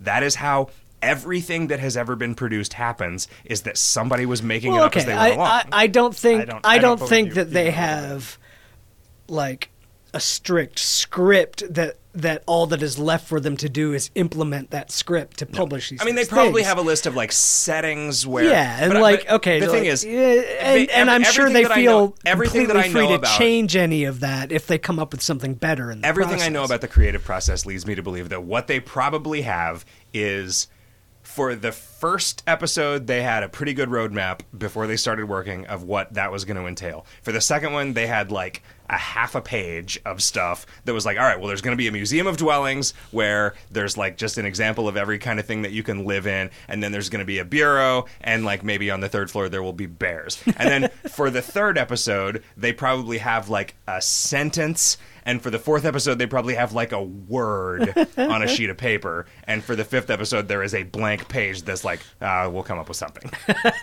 right. Because. Well, I mean, and it then- could just be me, and but like that's as- how shit like that works. Well, yeah, but I mean, as you get to, as they as they get to uh, doing episode four, they will turn that word into a sentence and then a paragraph and then Right, a few absolutely. pages. and then and then they- because because they will invariably accidentally introduce some sort of internal inconsistency, Kevin will hate it and say, uh, "This is some J.J. Abrams bullshit right here." I the thing is, I can know that Lost doesn't resolve any of the things that it sets up, and still enjoy watching it. Right? Because I mean, this is this is my whole endings don't matter thing. Because mm-hmm. if endings matter, everything fucking sucks. And I don't want everything to suck. I want to be able to just I want to just be able to experience Why do you say that though? Like, to me, the the most compelling works of art are the ones that take you on a journey and then deliver some sort of really amazing destination, right? Like, eh, eh, this the things that like take you on a journey and then just drop you off in the middle of the desert and be like, I hope you find some water and then just leave, right? Like, are really disappointing. But that sometimes those journeys were really awesome, and they were stuff that you wouldn't be able to do if you had to tie it on a bow. yeah, and the then end, you right? die of thirst. But everybody eventually dies of thirst. That is the only way that the story ever ends. Like that's that's the I, people people talk about how Stephen King can't end books. And Neal Stephenson. yeah, Neal, Yeah. and and and you know what? Anyone with Steven in their name. and whatever you know they're still fucking good because hmm. when you when you look back on when i look back on like the Tommyknockers right which is a which like that is a book that is held up as like oh man that was when stephen king was like really just doing a shitload of heroin or whatever and like just right obviously writing like an idiot like I remember so much stuff about that book, and I remember feeling like, oh, this is fucking great. Like, this is so cool. I can't wait to see what happens next. And then I don't remember how it ends. I'm sure it was real stupid. I'm sure that the ending was stupid and didn't really didn't really wrap up whatever was being set up. But it like there are so few ways in which I am capable of embracing the like it is the journey and not the destination that is the important thing. But stories, like, they are stories that are not constrained by having to wrap everything up at the end, have the freedom to be so much better and so much broader and like or just garbage, right? Like, But I, you, because you are of the opinion that a dissatisfying end can retroactively turn the entire book into garbage, and I am not, because I won't let it. I will not let the ending of a book ruin fun that I had earlier because it already happened. You know what, dog? I already had that fun. You can't take it away from me, no matter how shitty you are. And that's that's so and like this is so weird, Kevin, because I feel like I am generally so much more cynical about shit than you are, and yet in the, in, the, in, the, in this one thing, and th- this I'm super glad that we played this game because it because it draws attention to this. Like, but like both because because I fundamentally think that video games video game storytelling is just shit. Mm-hmm. Like I you know th- like Steve Jobs, I, I forget who I was. I think it was maybe like Ron Gilbert met Steve Jobs once and wrote an account of the meeting and like, don't argue with him about games. And Steve Jobs just said something was like, I don't think that video games can tell stories. And then Ron Gilbert's like, I'm arguing with Steve Jobs, and then he got thrown out of Jobs' castle or whatever, the Bat Cave. I'm assuming that's where Steve Jobs lives. Apple But Cave. I, I I always I feel like I piss you guys off by saying that I think in general video games are not a good medium for linear storytelling. And mm. that it's not like we don't need to find somebody who's really good at telling a story in a video game. We need to start embracing the kind of things that video games are good at doing, which in my mind has always been about mood and I mean, it's weird. The games we make just I don't think of them as having a story at all. No, no, the games that we have so far made, sure. But I mean, I guess I don't think- I mean, I d- did I write a story for Word Realms? Cuz I kind of decided all of the things that were going to happen. Right? But di- That's a story, right? Like, is it? thing. I don't think it's a story. Okay. It's just some stuff that happens.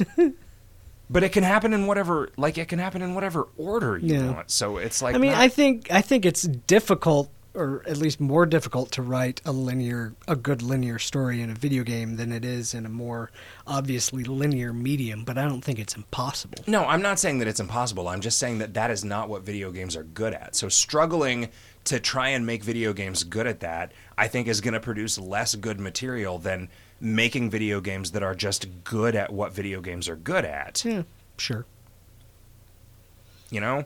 And and I think this is this is a fantastic exploration of that. Like I, Yeah, I- yeah. this this game like I I really did I start after after you sent me that text, Kevin, that was like this game is all pretense mm-hmm. and no payoff.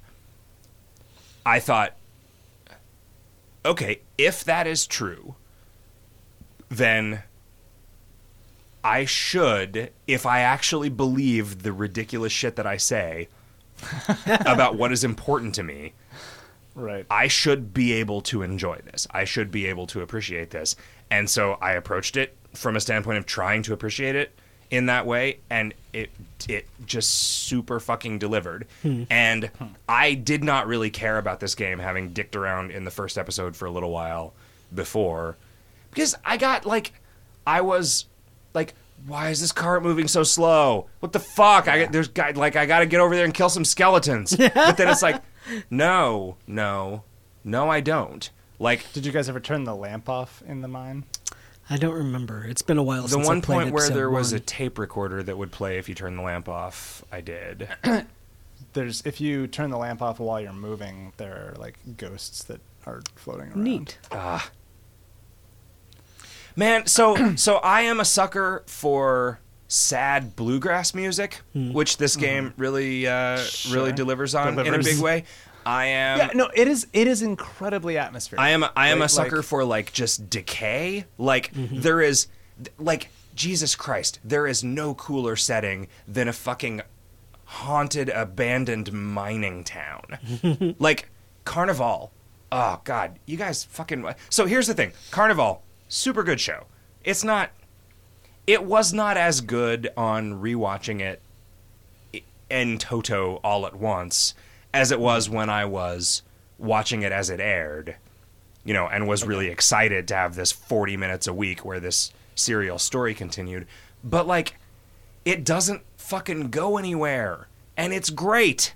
it was. I mean, it was building to something, right? Like that was the thing. It was really slow, but it was. well, it was heading. So it is. right? well, it is very easy for a guy who didn't have to write the episodes when it got there to say that it was heading somewhere, right? And I mean, like, if Lost had just gotten canceled after the third season, it would be like, Then that would have been better, probably. Yeah. Right. I'm agreeing with you in some w- roundabout mm. way. right? Exactly. Yeah. I mean, and and I mean, Twin Twin not having an Peaks did, But never got its You ending. you don't so- like and you say endings are shit regardless. I say good endings are the best thing. Yeah, yeah. Bad endings are terrible and somewhere in the middle is like a thing that which has no ending because it right was and i mean i and, and i mean i basically say that good endings are at best irrelevant bad endings are at worst harmless I guess I'm somewhere in the middle. I mean, I would I would prefer to have an awesome journey and an awesome destination, but as long as the journey is awesome, then you know if the destination is poor, eh, it's not a big deal. i mean i guess i just kind of feel like when you're watching a movie there isn't a destination the destination is a you who walks out of the movie theater who has seen that movie right i mean it's not like but that's like a that's like a metatextual experience, right? It's it's not immersing yourself in the film and experiencing it as a beginning, middle, and end. It's thinking about like, well, I'm going to exist beyond the end of this film, so the end of this film therefore has no meaning, right? Like that's that's a weird way to approach any kind of experience, I think. right? Because like it's like No, but this, I'm not suggesting- this episode, this this podcast, like you might as well just stop listening now because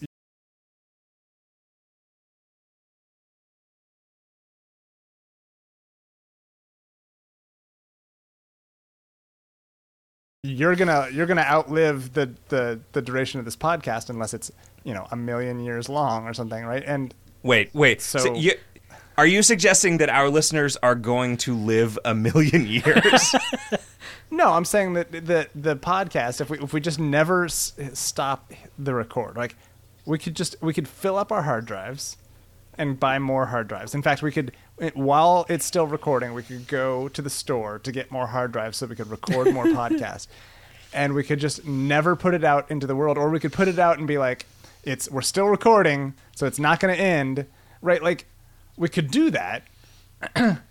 but what what is the point right like it, it we should we should have an awesome ending to this podcast i and that would be such a satisfying way for people to have listened to it right instead of just trailing off uh, have a great great week everybody I okay. I, I've I've I've lost track of the point that you're trying to make here.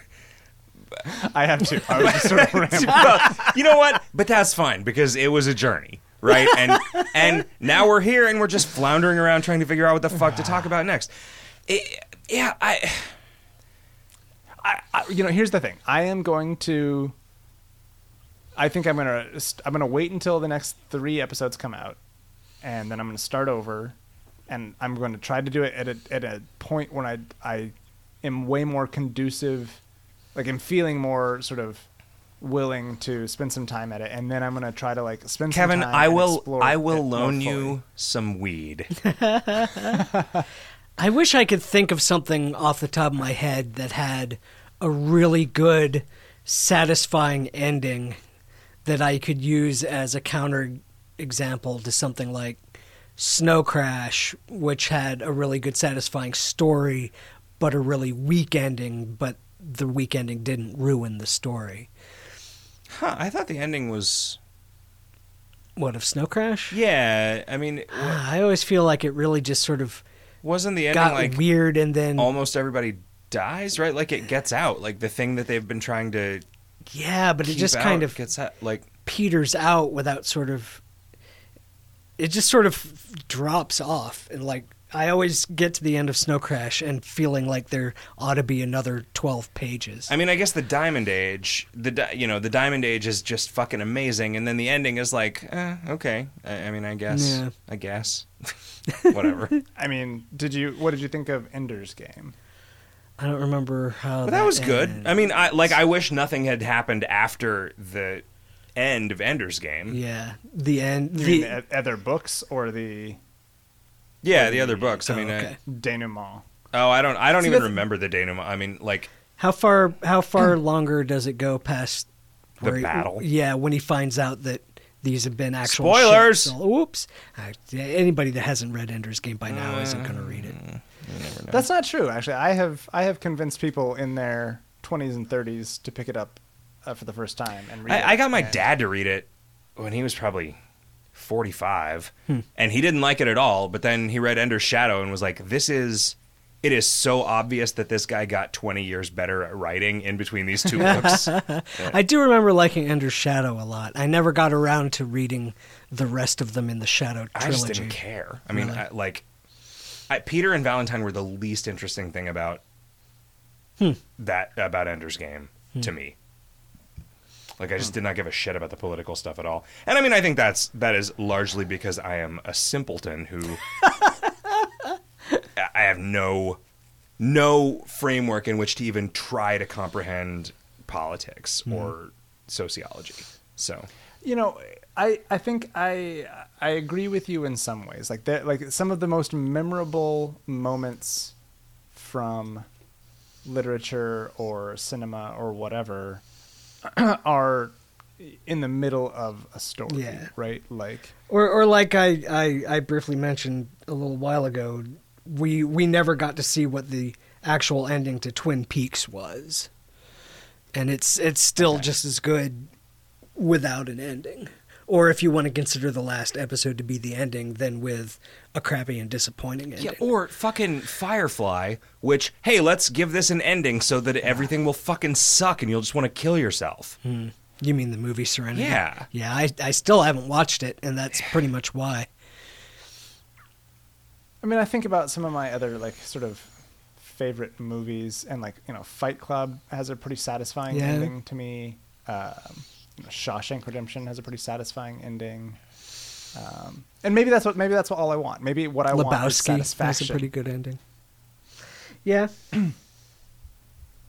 Do you really do you really think that the ending of Fight Club is like It's super satisfying. It is incredibly satisfying. but it's so cheap. I mean, it's just like I mean, it, like I feel like the ending of Fight Club is like the ending of Seinfeld where it's like oh and whoa, then they whoa, whoa. And then they all went to prison for the rest of their lives. Or the ending of the Hitchhiker's Guide where, and then a meteor hit them all and they all died. Like Wait, wait, wait, wait. Oh, the and then oh, and then where and then society collapsed, R- and then everyone died. Uh, uh, okay, um, this is like the ending of every story about dinosaurs, and then a meteor hit and everyone was dead. The end. I mean, the ending of the personal story is like him reconciling this like schizophrenia, and then the ending of the sort of meta story is potentially sort of a societal. I feel like just so I don't get you in trouble with your girlfriend, uh, schizophrenia and multiple personality disorder are not the same thing. sure. I was trying to be rhetorical, not accurate. I just don't want her to hear this and think that I. She doesn't listen to our podcast. Okay. come on. Well, I don't listen to hers. So Uh, anyway, I just want every once in a while I am reminded of the fact that your girlfriend's job like she basically did a thing that was like the hard mode version of a thing that I did and I like to think I like to PhD. I like to try to demonstrate at least a passing familiarity with this shit that I supposedly am qualified to do. I could totally go out and be a therapist. That is horrifying. that is fucking horrifying. Anyway. So yeah, I, I- mean, okay. So yeah, the, the the the personal arc completes for that dude, but the movie was about bigger things, and I think that the ending was pretty cheap. And- I think the ending was I think the ending was kind of a cop out. How would you like? How is this incredible idea of actually sort of resetting society a cop out? It's That's Be- that's what because- I don't get. The way that that movie ends is them saying, "Whoops, society reset." right? Like they don't But like they don't. it's They- like, they oh they- right, okay, that that building, that building is where society was, and so now that that building fell down, oh, you're right. Nobody has any guns anymore. Nobody nobody has any No. computers that weren't a up. bunch of people have a bunch of people have guns, and that's kind of the point, right? Like it's it's uh, it's the the theory, so Fight you Club know, is just a whether- whether prequel to Mad Max. whether whether it turns out this way or not, which they don't show, right? Like that's that's kind of the other thing, right? Like they set up the ending of that movie is the beginning of some potential other amazing story, right? It's it is satisfying in the way that it completes the arc of what they were the eh. story that they were trying to tell and opens up a hundred possible new but it's not. right? It is. It is like it is a. It is like the ultimate opiate for the masses, right? It is like a hey, this movie ended with all of your debt going away. And explosions. Yeah, some explosions that made all of your debt go away because all data about all of the money that you owe to everybody was in this one building in New York because that is what people fucking think. Well, it was four or five buildings. Okay, But still. but but it's just it's it's like And okay. was So let's say let's say that the movie ended with them hacking the lottery so that everybody won the lottery all at the same time. it's exactly the same fucking ending, only it's ridiculous because it's ridiculous. Society totally resets if everyone wins the lottery.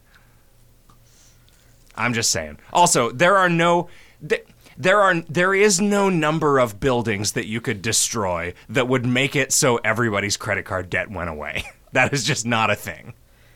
really you don't think that's true? Uh, If you blew up, if you blew up Every the build, data okay, like every build. So I did recently visit a museum that listed all the different kinds of buildings that there are. So let me think. So if you blew up all of the tints. Ah, that was me making a joke that would make Griff laugh. the past tense and the future Mm-hmm. tense. All right. Uh, so now that we've brightened things up, you blow up all of the trailers. You blow up all the. I really like. Okay, so when I think of a houseboat, I do not Yeah. think of A platform. yeah a on platform some- on some oil yeah, drums. That was weird. and More because that's more like a raft boat. raft house. Yeah. like a, Yeah. That's great though. Hmm. Did I ever tell you guys about the time I built a raft out of uh, 50, Dead bodies? 55 gallon oil drums? No, Pla- uh, I don't think so. what do you call those pallets Mm-hmm. no it was good we were we were at work me and the me and the intern at this internet service provider that i worked at and we were like i bet we could build a raft. And they were like you can't build a raft. You guys are idiots. We were like well fuck you. We could build a raft. And then we like the next weekend we're out at the lake and we're like yeah you know what? You can't come hang out on our sweet raft because you doubted us. You kids can come and play on the raft. It's totally safe. Don't worry about it. It was not safe. No, but um, yeah, no, like 55 gallon oil drums are surprisingly cheap if you buy them from a place that's otherwise going to throw them away. Um, yeah, and then you just sort of drill some holes in them and wire them to some pallets, and then you have a sweet house. Apparently, episode of The Prisoner I watched the other night in which he creates a raft out of oil drums and boards. Do- by an episode of Prisoner, do you mean uh, you played some Animal Crossing? Well, both those things. all right. I've been rewatching The Prisoner as research for my game of Animal Crossing. you- You're doing exhaustive research for your single player role playing that no, Yes. you're not documenting at all. Like this is one of those things that could be a pretty cool website if you. well, actually, once uh, once I've built the uh, the Dream Suite, I'll be able to publish a code that allows other people to see my town. Ooh. So Well, this episode is getting hells of long, and we're not getting anywhere in our debate about what does or does not make a good story. Yeah. So we should figure out It's what our next assignment is. it's been I pretty mean, good though. We got kind of deep. I mean, That was cool. articulate what our next story is. And we keep looking at the sheet from Yeah, Video I Games do, Hot Dog and 105. it's We don't ever actually anymore. print these things Print- out print and nail out. them to the sheet on the wall. Uh, unless Kevin is here, and Kevin is away now. Next week, though. Next week. Yeah, what are we doing next? Yeah. We're all going to be in the same place. Oh, But yeah, For next right. week, we're going to play uh, Hotline Miami because it's a thing that we can get through fairly quickly. And Kevin's moving, and uh, that guy was kind of a dick. did you did you see that the they're they're they've announced the sequel to it Yes. already? I think it's Yeah. it's called That Hot- Hotline. that was Mi- why Miami it was uh, on my mind today. Hotline Miami two wrong number, and they uh, they they said yes yes. It would have been funnier if we had done Hotline Miami three wrong Yeah. number, but we did not. Yeah, it would have been funnier if we had done anything, but we obviously don't have any fucking sense of humor because we're kind of a dick. uh, all right, Kevin, if somebody wanted to send us a listener's mail for us to read next year in Jerusalem, I mean next week in Phoenix, Yes. how would they do that? Well, they could tweet us at VGHotDog. They could email us, vghotdog at gmail.com. They could check out our website, videogameshotdog.com, which can lead to our forums, which are active and uh, full of people discussing games and things about games and the assignments and stuff. Um, or they could uh, write us a question by uh, giving us a review on iTunes, which we would never notice uh, and we would never answer, but would be uh, very appreciated anyway. Oh, I bet we would notice. Yeah. I check that shit like once an hour. Do you? Yeah, I'm real bored. And I never work. It sucks. All right, guys. Well, I've had a fun time doing an episode of Video Games Hot Dog with you, and I can't wait Yeah. till next week when we're all uh, when we're all together for the last time in a really long time. Because everything is about to fucking turn upside down and catch on fire while it drowns. But won't that be such a great ending? Yeah. All right. Well, uh, bye, everybody. Yeah. See, we remember how we were talking about how much better it was for things to have satisfying endings than Yeah. to just peter out. So we finally figured out a way to end the Monday KOL shows. Oh, we've got that? like a we've got like nah, it's just we've just got a, a, a patter that Hmm. that ends it every time, and we we sort of got it for advice, hot dog. But this one we've we gotta what. Here's what we have. you just want a formula, but that's not an ending. Praise the sun. Yeah, praise praise the sun. Have a great week, everybody.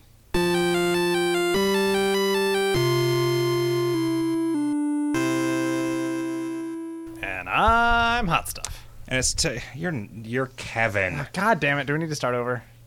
Uh, well, it's up to you. All right, let's do it again. I'm Zach. I'm Riff.